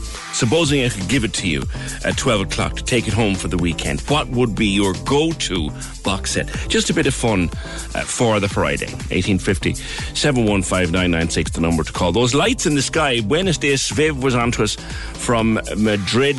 She said, The lights in the sky. Elon Musk's Skytrain. What? Yeah, and Eugene was on as well. Elon, Elon Musk's Skytrain frightened the life out of people when they appeared over Madrid recently. Uh, but you, you, that's this line of lights across the sky. And there's an article in Forbes magazine which says if you have looked up at the sky recently and been surprised to see a train of bright lights going across the night sky, what is it? They are actually not an alien invasion or not someone's fireworks or fairy lights that blew away in the storm. No, they are a list, a line of satellites launched by Elon Musk through his company SpaceX. They're a bit controversial, actually. He plans to launch thousands of them, and, you can see them. His ultimate goal, of course, is blanket the space around Earth with thousands of these satellites. They're all about the size of, of a small car, about the size of a small car squashed into a square block, and, and they have a solar panel on one side. Which stores the light from the sun and then reflects it back, which is why they're so bright. So that's what you saw the other night down around Dunmanway, over el- wherever else you saw it. Elon Musk's Starlink train or Star Train, Sky Train. 1850 715 996, visible all across Europe. Speaking of Europe, today is Europe Day. And you ever wonder what we get out of Europe Day? What do we get out of Europe? What do we get out of Europe at all? Um, other than a lot of headaches and arguments about Brexit. But we do get things. Um, down the road from us, five minutes walk down the road from us, is the wonderful Mary Elms Bridge. And indeed, it was through Europe, through the funding, the European Regional Development Fund, was what brought us the Mary Elms Bridge, which at the time that the idea came up, people said, ah, Jesus, another bridge. Like, haven't we one above it and one below it? Do we really need another bridge? Not only is it a lovely bridge, dedicated to an incredible Cork woman whose story we've all learnt, I think, as a direct result of focusing on the bridge. But it's been a big boost for the area. Jeffrey Cashman uh, has Tara's Tea Rooms just literally down underneath us here uh, on MacCurtain Street. Uh, Jeffrey, good morning to you. Good morning, PJ. This is actually Jeffrey's wife, Kate. I beg your pardon, Not Jeffrey's at wife, all, Kate. not at all. Jeffrey got busy in the kitchen, so I hope you don't mind me stepping in. I'm delighted to hear you, Kate. So it's been a big boost to the area, and people said, "Oh, what's another bridge going to do?" But it's done a lot. Absolutely. Like, look, we were skeptical at first, uh, along with a lot of other people, I think, whether we really needed a bridge between two other bridges. But the, you know, the amount of traffic that that brings up onto MacCurtain Street, Harley Street is looking fantastic. Up onto Bridge Street, you know, it, it really has been a boost, even with like with the lockdown, with people being stuck in the city and going for their walk within their 5k. Mm. Like definitely with you know we're limited to doing takeaway at the moment, so people coming in and getting a takeaway coffee and strolling down onto the bridge and being Yes. able to sit there and look out on the water. You did, know, did that recently. actually. Yeah, got, got myself a bit of takeaway lunch on the street there one Friday recently, and, and wandered down, and it was a lovely sunny day. Sat on the bridge and just just took in the beauty of my city. Absolutely. It just gives people space to, to stop and sit and to reflect or, hmm. you know, they're. But I you can't do on the other bridges. You see. Absolutely. And like, I think we forget, well, I certainly wasn't aware of the, the, the vast population that are living in the city and are now working from home. You know, like they, they need to get out for their lunch hour. They need to, to get out and get a bit of fresh air and a bit of sunshine. Mm. And that gives them somewhere, you know, they might not want to walk all the way out to Fitzgerald's Park or out to the marina, whereas at least this is something that's quite mm. accessible to, to MacCurtain Street or to Wellington Road. And they can be back in their, back in the, at their desk in 20 minutes, you know? Know, I think it's great as well for particularly for kids who will see this lovely new bridge and they'll see this name who, was Mary Elms and they'll be encouraged to go and read about this remarkable woman. Absolutely, yeah. You know, like this. This is why. do You know, even the Christy Ring Bridge. I remember growing up, I didn't have a clue who Christy Ring was until you know I just knew there was a bridge named after him. Do You know, these things are are how that generation starts asking questions about people. You know, so I think it's fantastic, fantastic addition. You know, it links the it links MacCurtain Street down to the retail that's the city centre. You know, we have we have a nice eclectic little bunch of, of retail shops on the street, but you know anything that opens us up to more or just kind of envelops us into the city center Mhm. is a fantastic addition. So Great. It's definitely been positive from from our point of view. You mentioned just being takeaway there in Tara's tea rooms, I suppose, anxiously waiting to be able to welcome people in again or let people sit down again. Yeah, like I'm I'm kind of torn in regard to am I excited, am I nervous, am I apprehensive? Like a massive, massive amount of our business would have been tourists. So, you know, like we have we have a good relationship with a lot of the B and Bs and the hostels and the hotels in the area. They're always very good for sending us people. So that is obviously curtailed somewhat.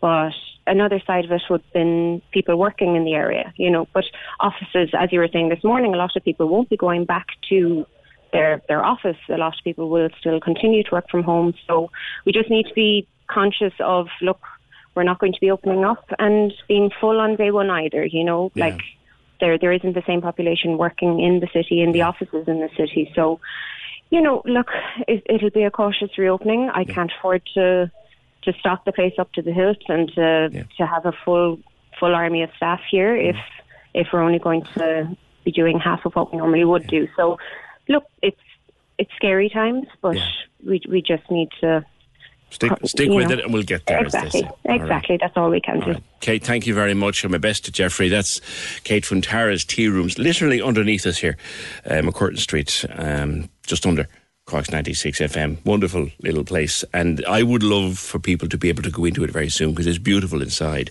So nice. Uh, on Europe Day and the European funding, and what did the European Union ever do for me? Kind of question. Uh, Kieran McCarthy is an Assembly member, Committee of the Regions representative for the Southern Region. Big title, Kieran. What does it mean? Good morning. Hi PJ, how's it going? And uh, yeah, Mike, congrats to Tara's Tea Rooms as well. That, that story just it's absolutely fantastic. Um, well, my my job is through the through central government. I'm one of nine people that represent local local and regional government um, within Ireland. And um, so basically, I have to go to to Brussels every few weeks. Where now it's all done virtually, and I have to bang the table, kind of going, well, what funding is available for local and regional authorities, and also SPOT knowledge exchange programs, and and what can we get from the membership of the European Union. Um, so, I mean, at, at, this moment in time, Ireland invests um, 2.3 billion euros, um, and, um, and what we get back from that is we get 1.6 billion euros, and then we can invest in different projects. So, you, you pay for the members to be part of the membership of the European Union so that there's free movement of goods and people and so on, and then you get funding for different projects back, and then there's knowledge exchange. And of course, Mary Elms was one of those projects that got funding. It got 1.5 million mm. euros. So, so did you have to negotiate for that funding, or you and your colleagues? No, I, I don't negotiate. Um, so you mentioned the Southern Regional Assembly, which is a managing authority of, of funds coming in. So there are three managing authorities in, in Ireland. So there's a, a Dublin, Midwest, and uh, there's a Dublin area, and then there's a Midwest and then there's the Southern Assembly based in Waterford. And so their job basically is to negotiate with the European Commission on where the funding should go. Mm. Like Ireland is deemed a, a progressive country, so we don't get money for building roads anymore. Um, so it's usually into science, technology, enterprise, um, trying to decarbonize the environment, right? Um, and also sustain, like they, they call it sustain, sustainable urban. Well, I was kind of asking Ken, like, did you get to make a pitch, or your colleagues get to make a pitch for this idea for a bridge across the Lee? Is that how it was done? Um, I didn't make the pitch personally, but my, my, my job would be to, to showcase to other members of the Committee of the Regions. So the Committee of the Regions has 27 member states, and and there's nine from Ireland. But in other countries, there are more members because they're bigger countries. Um, so my job is to say, look, that Ireland as a small country is important. You can't just bypass the small cities or the small countries. That we're we're also important. So I so I bang the desk mostly to say that that I speak up for. Like I don't represent Cork directly, but um, I do give a lot of Cork examples. Um, you're, a um, like a Cork, you're, a bit like a, an MEP from Cork. You don't really represent Cork. You, you just you represent the region. Is that it? I'm a councillor MEP. That's that, that's what I am. Gotcha. So I represent. Cork. I mean, I, I, do raise Cork City Council's interest. I mean, one of the things I've been banging the table on in City Hall is that that we needed a European funding officer who's chasing down funding, who's basically looking at all the options coming through from the European Commission and that we actually move in them. Um, and so Mary Elms Bridge was one of the projects that was moved on. I, am I'm, I'm not saying I was directly involved with it, but I, I keep banging the desk in City yeah. Hall going, please search for more funding because like 1.5 million euros to the European Commission is, is very little funding, mm. but 1.5 million euros to Cork City Council is huge. Yeah, um, and I know at the time people were also kind of they were on to me, kind of going, "Oh, it shouldn't have been invested in the bridge; it should be invested in in housing, or it should be invested somewhere else." But there are rules that the European Commission kind of puts down that if you're a progressive country, you can only invest in certain things. Yes. Um, and actually, the Irish government really haven't asked the European Commission for funding for housing. Um, they've asked for a whole range of other things. So there's limits to what I can ask for. And I can ask away, but the European Commission will go, well, your central government, this is what they've they've asked for, and okay. this is what we're giving them. Well, keep that um, keep that work going on, uh, Kieran, uh, in the background. Um, thank you very much, Councillor Kieran McCarthy. He's a member of the Committee of the Regions, representing the Southern Region. Um, the people who go to get the money for things like the Mary Elms Bridge. And this is Europe Day, and we just mark them um, our market by, by remembering great projects like that. 1850 715 996. Uh, Jer says on box sets, Sex in the City, the full series. Yes, yes, yes, and yes again. The Tudors. Oh, I haven't heard that one. And the Harlows, or Harlots, up to series three. I never heard of that one. That's a new one on me. Can we just talk? The Opinion Line on Cork's 96 FM. With Dairymaid Premium Spread. 100% natural and made in Cork using West Cork cream. My first ever festival, you guys took me there. Met Lewis Capaldi. My favourite thing about going to Indy that time was obviously meeting Lewis Capaldi, but it was the toasted sandwiches. I didn't care about anything else. We can never tell the likes of Lewis Capaldi or Wild Youth that a toasted sandwich outdid them. By a mile. Oh, we're some crack at a festival. Oh, yeah. Got me feeling so good. Lorraine and Demi. Lorraine and Demi. Live. Why would a person want to listen to our show? Because I'm here. I mean, why would a person want to listen to our show? Don't do that. Lorraine and Demi. Live. Saturdays, 2 to 6 p.m. With Popsicle, Castle Street, Winthrop Street, and the English Market, Cork City. The home of mouth-watering, ice-cool, handcrafted gourmet popsicles. See popsicle.ie. Corks 96 FM. Can we just talk? The Opinion Line with PJ Coogan Call us now, 1850 715 996. on Corks 96 FM. Still your suggestions coming in for, for box sets. Any box set that you could want for the weekend. And they're all kind of classics. Very few of the modern uh, box sets of the last couple of years, or even of the 90s, coming in. Uh, a lot of them are naughty. A lot of them are crime shows. A lot of great crime shows uh, coming in. Do you know what? What I might do actually is maybe at one minute to 12, I might play out on the most unusual SIG tune from a classic box set. How's that? I'll find it if it's there and play out on the most unusual one. So give me your box set. Think outside the box, as it were, and we'll play out on the one that, that you like the most. Some of them are really mad choices. Ones I'd, I'd love to play out on the West Wing, um, on stuff like that. Please don't give me the Waltons. God Almighty, don't give me the Waltons.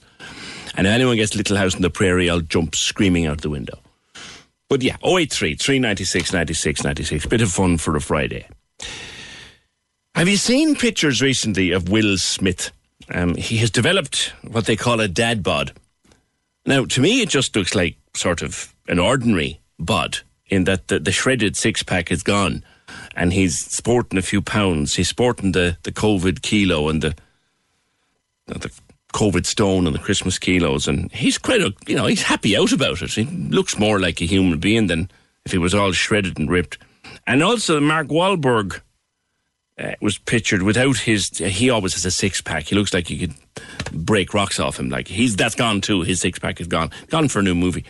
But all of these photographs prompted Tanya Sweeney uh, to write a, a piece about it in, in the Irish Independent. W- Were you not impressed by Will Smith's uh, dad bod, Tanya? Good morning to you. Good morning. No, I'm re. I tell you what, I am impressed by Will Smith's dad bod. I quite like a dad bod. I live with a dad bod. You know, um, what I what I'm finding a little bit annoying is that he put this dad bod, as Will call it, which is a normal, like you say, a normal body. Yeah. You know, up on on Instagram, and now he's like, I don't feel great. I'm in the worst shape of my life. Now that's grand. He's a Hollywood movie star. You know, um, to a lot of civilians, you know, Will's worst shape is their best shape. you what, know, what age is he now? Oh gosh, like, that's a good question. I think he's coming up. eh, he's in his fifties anyway. I know that much. I mean, I'm, t- I'm sorry, no, like, but for a fella in his fifties, he looks fairly well, He really does. You know, absolutely. and he considers himself to be fat. Well, he that this is the problem, and this is he's now decided that he's going to have a weight loss and and and kind of training journey on YouTube. You know, and I think what's kind of interesting about this pe- this picture coming out is that everyone's like, "Oh, great, Will Smith looks normal." No, he's not happy looking normal. He wants to go back to being chiseled and six pack and all the rest of it. And he does say it came from comfort eating, stress, the same stuff that everyone else in the world has gone through. Midnight muffins, as he calls it, you know. And Love I mean, handles. You know what? That's love handles. or, or who doesn't love footholds, as some of us have, you know. yeah, well, listen, do you know, but I mean, I, this is what I find. I mean, I think when I saw the, the, the picture, I was like, this is great, you know, and fair play to him for being a normal human being. But no, he's not happy being a normal human being. Now, the what interesting thing is about the sort of dad bod phenomenon, I mean, there are so many of them. They're, they're usually kind of men in their 40s, their 50s who basically don't look like a Calvin Klein model anymore, you know. And, you know, the press, I, I wrote this into my uh, column yesterday in the Irish Independent. The media are very, very kind of easy on them, as they should be, you know, and they're like, oh, dad bods are lovely and squishy. And, you know, they show a guy that might, you know, have a beer and, and order a pizza, our kind of guy. Now, that's grand. I love that. If only they would uh, extend the same courtesy to women, you That's know. the I mean, point if- you were making, isn't it? Yeah. Well, exactly. Yeah, I mean, if Gwyneth Paltrow, heaven forfend, was to turn around now and and put on a stone, I mean, we'd never hear the end of it, and neither would she. You know. Yeah. And I mean, I keep hearing about you know people like Rebel Wilson, Adele. You know. And the only thing I hear about them is their is their weight loss, you know, and the fact that they've managed to, to lose several stones. You know, couldn't tell you if, if Yeah. Adele has an album out or Rebel Wilson has a film out, but you know they're just sp- spoken about entirely in terms of this weight loss. Actually, know, Nicole Kidman is in a new television show called Mare of Easttown. yeah, And and she looks like any woman you'd meet in the street. And you know what? I haven't seen her looking so well in a long time. Well, this is the thing, you know. But, but I think our kind of our idea of what constitutes thin or fat has been completely warped. I mean, if you look at Billie Eilish's, you know, Vogue photo shoot, Yeah. I don't know if you saw those photos. I did. She looked absolutely banging. You know what I mean? But everyone is talking about how she's curvy or a mid-sized or plus-sized. I was like, I was looking at those photos, going, sorry now, I just see a shapely, in shape, healthy looking mm. woman, you know. And we really do, and I think I said this in the column, we really do need to ditch this. We we did it all through the, the 90s and the noughties, where people like, you know, Kate Winslet or Renee Zellweger were considered fat, you know, and they t- they are now talking about how, you know, dangerous and unhealthy that kind of mindset was for them and for younger kind of people, you know, and we have to ditch it. We have to apply the dad bod principle to everybody, you know. We can't just say, oh, isn't it great that Matt Damon looks now normal and like he'd have a pizza. We need to, everyone needs to be talked about like that, basically, Mm. you know. Like the, the, what they don't tell you about those shredded bodies, and no, it's it. I've never had one, but what they what they what they don't tell you is, you know, uh, sorry now, but two Maltesers and you start to expand. Yeah. You know, Well, what they don't tell you is that it takes about six hours a day to do that. You know, I mean, like I, I think Madonna was kind of honest enough to say how much she works out, and I think it was re- it rounded up to about six hours a day, and it is a lifetime of deprivation and sacrifice. And well, I mean, that's great if you like kelp, crack on, like you know what I mean. but if you know, like you say, fancy two Maltesers, you're kind of in trouble, you know. But I mean, it takes so, and they don't. A lot of people aren't honest about that, and people just think it's kind of a God-given kind of, you know, um, gift or whatever. You know, if you want to, I hate using that word, but now you know walk I mean? around And- the block on a few kale smoothies and we'd be grand. No. Exactly. Well, uh, let me tell you, forget it. You know, and it does give it makes you know it it does everybody else such a disservice who's maybe working out in the gym every day and not getting under a size fourteen or sixteen or whatever. You know, mm. you just we really do need to kind of go back to basics and start having this conversation all over again. But let's start now with with Will Smith and his midnight muffins and and and let's leave him there. You know, and and the other the, the Mark Wahlberg you know kind of pictures came out at the same time. He's got a bit of a a little. Well, it's not even a cut. He just looks like a regular Exactly. guy. You know I mean? I mean, he's gone from a God. fella who could blunt chisels, and and now he looks like he's normal. now he looks like a thin, regular guy, you know. But I mean, he's going on now about you know this new film role, and of course he's now being talked about. And as it, it happened with Jared Leto, it happened with Christian Bale. They put on a couple of pounds for a role, and you think they're you know method maverick actors. I mean, it really does you know hack me off a bit now. Quick, quick question for you, Tanya, before I let you go. I was hmm. thinking this one over this morning. Like, in terms of someone like, say, Kate Winslet now, or Billie Eilish, or anyone like and but, hmm. like, it's such a change for Billie in that she's normally slopping around in, in tracksuits, which I think is great. She's not, oh, you know, but, like, who's harder on the women? Is it men or is it other women? That's a really, really good question, and I do think uh, you know a lot of the commentary coming up around you know Billie Eilish is around kind of you know it, it is women. I think a lot of men, you know, I mean you get the uh, you know the odd troll who just says it to, to to start a fire on Twitter. Do you know what I mean for the crack? But I think a lot of it, and a lot of it again, you know, hands up is is media fueled. Do you know that kind of way? And and and people having hot takes on, you know, her curvy body and her curvy this and curvy that, and it's like we just it's the wrong language to be using, you know, and um. You know, I mean, I, I, I can't get over those pictures. And like, you're right, you know, I mean, Billie Eilish always had a thing where she um, wore baggy clothes because she didn't want to be sexualized and she didn't want to be spoken about in terms of her body. And the problem was with that is that comfortable she- in those clothes.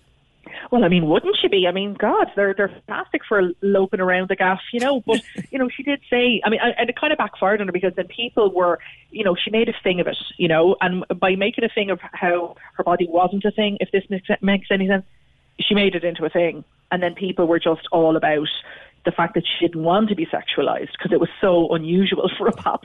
I mean, we're living in really curious times when you think about it. My God, crazy. Listen, always great to catch up. That's Tanya Sweeney, uh, columnist with the Irish Indo on the dead bod phenomenon and why we can't just be happy that they look ordinary. I tell you, Will, Will Smith doesn't look anything spectacularly. He's not like lobbing around the place. There's not a bit of him here and a bit of him there. He's he's just ordinary and looks great.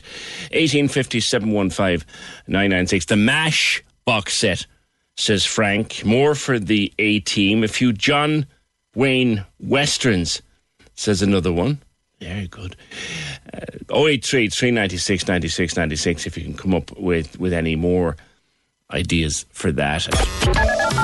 Can we just talk? The Opinion Line on Cork's 96 FM. With Dairymaid Premium Spread, 100% natural and made in Cork using West Cork cream. Can we just talk? The Opinion Line with PJ Coogan. Text or WhatsApp now 083 396 96 96. On Cork's 96 FM. There's a story breaking this morning uh, on the jobs front. Now, it's a loss of 100 jobs, which is tragic, and they're in Dublin, and they'll be gone by the end of uh, 2022. But what factory is closing? The Sudocrem factory is closing.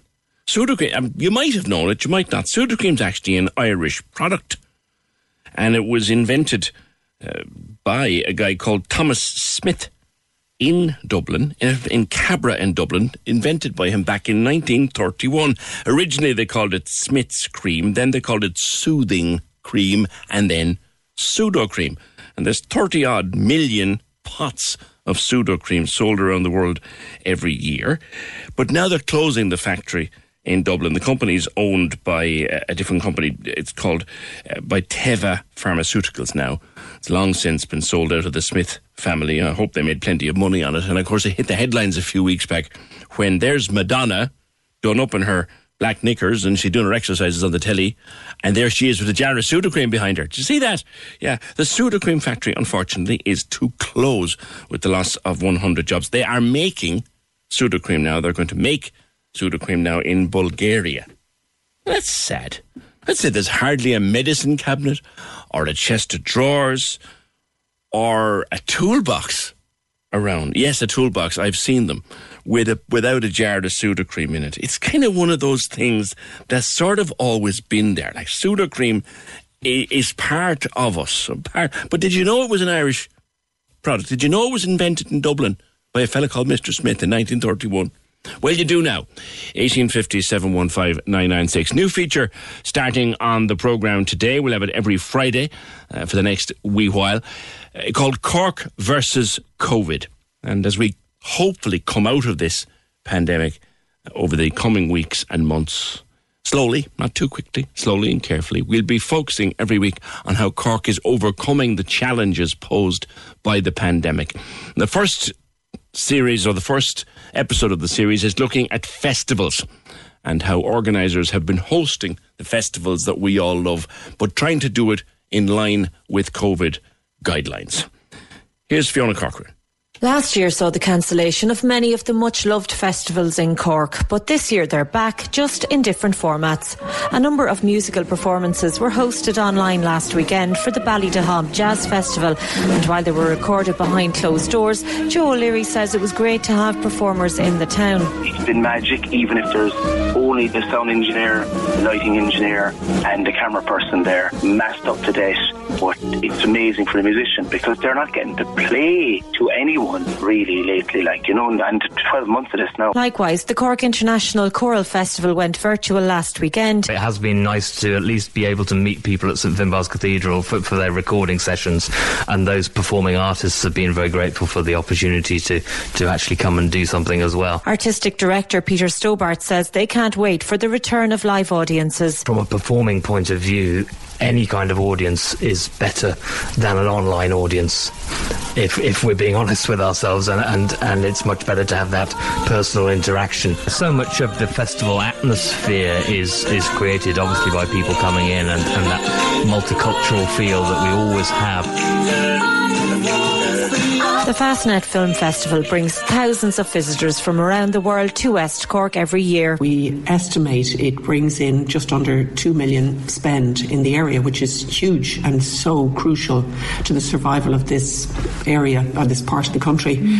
So it's been sorely missed, certainly last year and this year. While we still have a festival and we still have the expense of running a festival, we don't have the payback in terms of people being on the ground. 350 short films will be shown online at the end of this month. Festival director Hilary McCarthy says they probably could have had live audiences if they pushed the date out. But we decided that we would keep our dates because people are used to us always having it at the end of May. We chose the end of May because it's the shoulder season for the summer. So it sort of kickstarts the tourist season here in Schull and West Cork. The Cork Harbour Festival will return in June, but with smaller events as manager Joya Kuin explains. We might have a small seaweed gathering walk down uh, East Cork side. Um, there might be a small group of people doing a kayak or South River cleanup. Um, you know, those kind of small things can go ahead. They're participatory.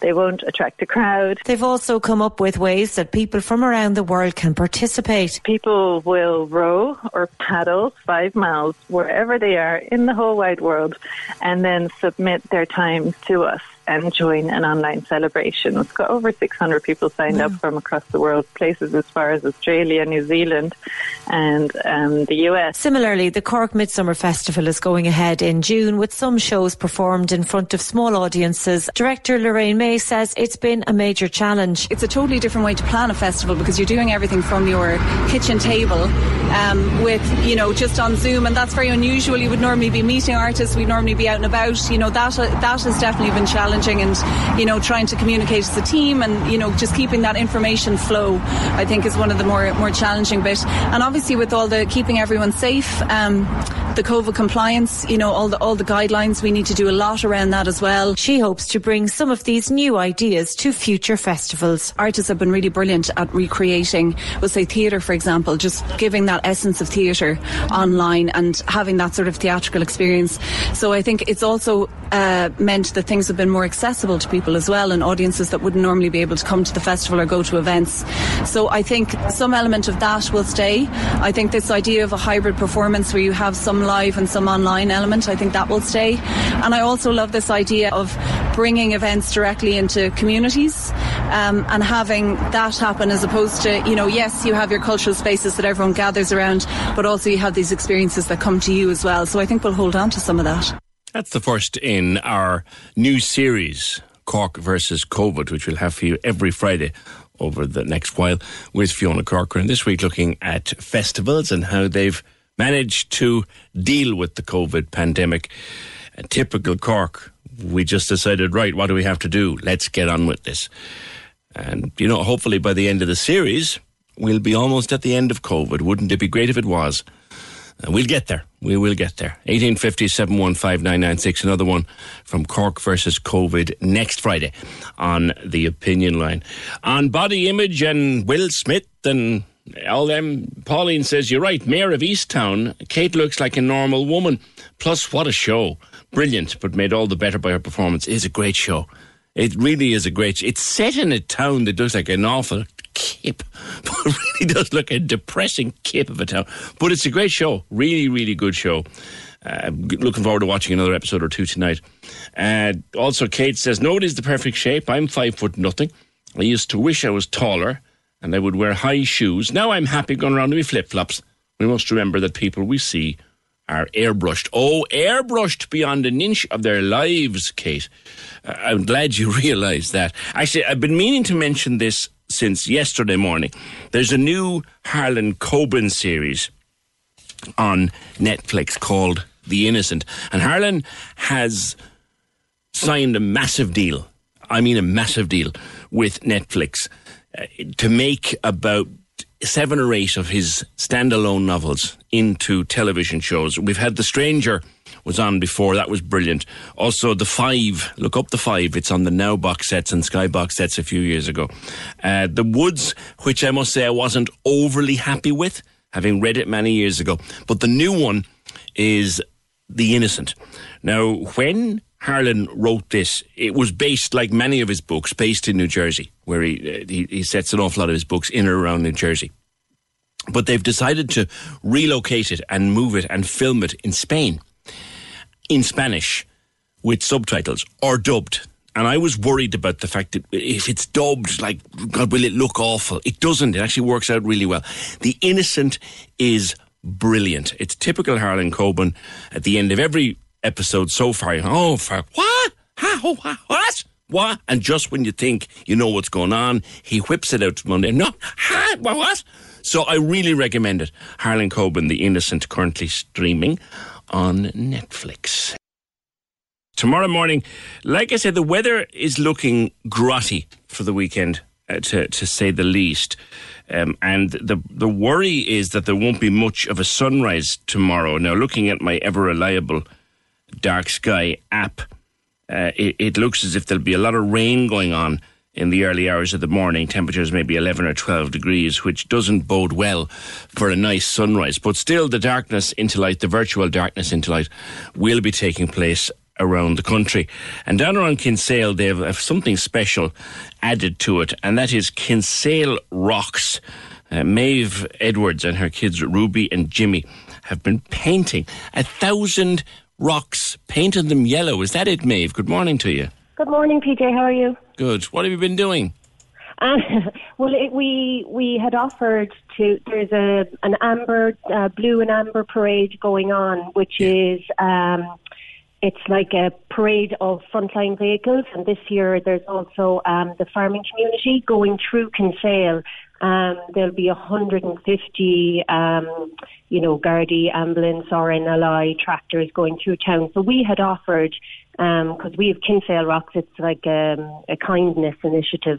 Um, we had offered to maybe do hundred approximately rocks to just kind of scatter them around the town, you know, so that when they're driving through, they may see them or they'll be around the town.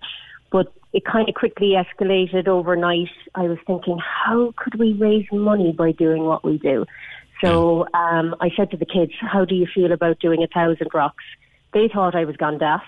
Mm-hmm. Um, but we, we set ourselves the challenge, put up a fundraising page, and we just went about doing it. So, yeah, they're done now. They were done a week uh, prior to our target date, so we were quite happy with that. Mm, you were down to Garrettstown and you took every, every rock you could lay your hands on. the jewels of the beach. yeah, we were. Yeah, yeah, we did. We took we took a thousand rocks over over the few weeks, and um, we painted them with. Um, well, we started off with painting them just with the word hope um, mm. on them, and we kind of got a bit bored of that, so mm. we started putting positive quotes on right. them, um, Pizza House logos. Um, yeah, there's lots of things Great. there, are loads of butterflies and stuff like that. Yeah. And where can people do it? You have a fundraiser going on as well. Where, where can people? Fundraiser going on in our Kinsale Rocks um, Facebook page. Yeah. Okay, and you can donate that way, is it? You can donate that way, yeah, yeah, okay, yeah. Listen, so good, it should be good, a fabulous morning. I good. know people can't get together, yeah. but you know, it should be a nice morning. Hopefully, it will. Hopefully, the weather will hold. Hopefully, the forecast will be wrong because it looks it looks like a not very nice Saturday morning, but we'll see. You'd never know. Thank you, Maeve, Maeve Edwards. As part of the Darkness into Light, the parade that they do, uh, a thousand rocks. And if you want to donate, Kinsale Rocks on Facebook, you'll find out more about that. Have a listen. Have a listen to this. This this is a lovely little story. Um, Anne, your mom loved that song. She did, yeah, she did absolutely. And she loved she loved Daniel. Oh, she loved Daniel. She did absolutely. She did. She really loved him. Yeah, she listened to, you know, she had all his tapes and she went to his concerts and she had calendars and books and yeah, the house is full of stuff belonged to Daniel. So, what happened yesterday in Inishannon? Uh, it, it, was actually Wednesday. Um, Daniel basically made contact uh, by phone. He, he, contacted the Undertakers and um, made. He sang a song um, at my mother's graveside. Oh my goodness! And of course, yeah. in these difficult times for funerals, yeah, oh, it must have meant so much. It did. It did. Yeah, it, it was lovely. It, it really was. I mean, because um, I had my brothers lined up to just, you know, play that particular song, Beyond the Rainbow's End, to play that at the graveside. And, you know, I said, I don't care how you do it, just even just put the, your phone up against the microphone or something like that. And then when the undertaker came along and said that most people would have a recording of the music that they want to play by the graveside, and the first thing I thought of was, oh no, there's a problem. And then he said, but we actually have uh, the man himself here on the phone, Daniel O'Donnell, and we just couldn't believe it. We were just after putting my mother into the ground. The prayers had been said. And, you know, we were feeling so low and this was really like, it was like as if she was there watching over us and it was fabulous. It really was lovely. How did it, how did it come to happen? Um, my sister's friend, uh, Dolores, uh, she's marketing director with Hidden Hearing, and she would have worked with Daniel a few years ago because Daniel would have been brand ambassador for Hidden Hearing. Mm-hmm. And it was Monday night. Dolores said to my sister, she said, look, send me on a picture of your mother with Daniel and I'll see if I can get him to put up a message of condolence on RIP. So we thought, oh my God, that would be fabulous. And um, so she did. And Daniel and Majella, next thing we saw Sunday or Monday night, we saw Daniel and Majella on um, on the condolences, and we thought that was brilliant. And I showed my dad, and he couldn't believe it was Daniel and Majella, and you know he he got quite emotional. And then the following day, then Daniel rang my sister, and he was talking to her on the phone for ages, and just you know you know, just about my mother and, you know, how, how we all were and stuff like that. And um, so we thought no more about it, but, uh, but Daniel was actually watching the mass. And oh he heard my eulogy and he heard how I mentioned that there was three people in the marriage, you know, and that you know my father just had to accept that that was the case and that my mother, you know, was just so mad about Daniel. And he made contact with the undertakers and um, that that's how it happened. It just kind of went from there. We knew nothing yeah. about it. Because I think what a lot of people don't realise about Daniel O'Donnell, and having had the opportunity to meet him and uh, more than once and interview him a few times, he actually is a thorough yeah. gent. Yeah, absolutely. He's, and, and that's and that's why I, I put it out in the public domain. I just wanted to highlight how kind Daniel was. He didn't have to do that, you know. He wasn't getting anything out of it, but you know, it, it just really touched us, and so that, that's that's why I just kind of put it out there, you know. Yeah, yeah. Tell me a bit about Mum. What was she like? Um, she was she was a gas woman, gas altogether. She was warm, she was jolly, she loved the crack, and she was mischievous. Um, she was very young at heart. Um, you know, like she she didn't feel her age at all. And actually, I see in one of the articles that was printed there now earlier, I think it might be the Examiner. They described her as a pensioner, and I said, "Oh my God, she'd hate that." um, but she loved children, loved babies, loved meeting people, loved going out, music, dancing, and um, yeah, and loved Daniel. Yeah, yeah, and loved that song in particular, which I hadn't heard, yeah. I must say, in quite a oh, long time fabulous, until I was yeah. listening to it this morning. Yeah, and yeah. my condolences on your loss. Thank you, thank you, PJ. Thank and my, you. my best to your dad and to and to the rest of the family. Thanks very much, and, a big thank you to Daniel as well. Thank you. It's a, it's a tough old time uh, losing anybody ever. But I think losing people in the middle of this pandemic has been so much harder for, for lots of people. And you, you know, you look at Daniel O'Donnell and you think there's a guy who's made millions, millions and millions and millions. But to do that, something so generous for for a fan, I'm not too sure that there's many stars of his ilk, and he is a star, who would have done something like that. Everybody in your crew identifies as either Big Mac Burger, McNuggets, or McCrispy Sandwich, but you're the filet o fish Sandwich all day that crispy fish, that savory tartar sauce, that melty cheese, that pillowy bun.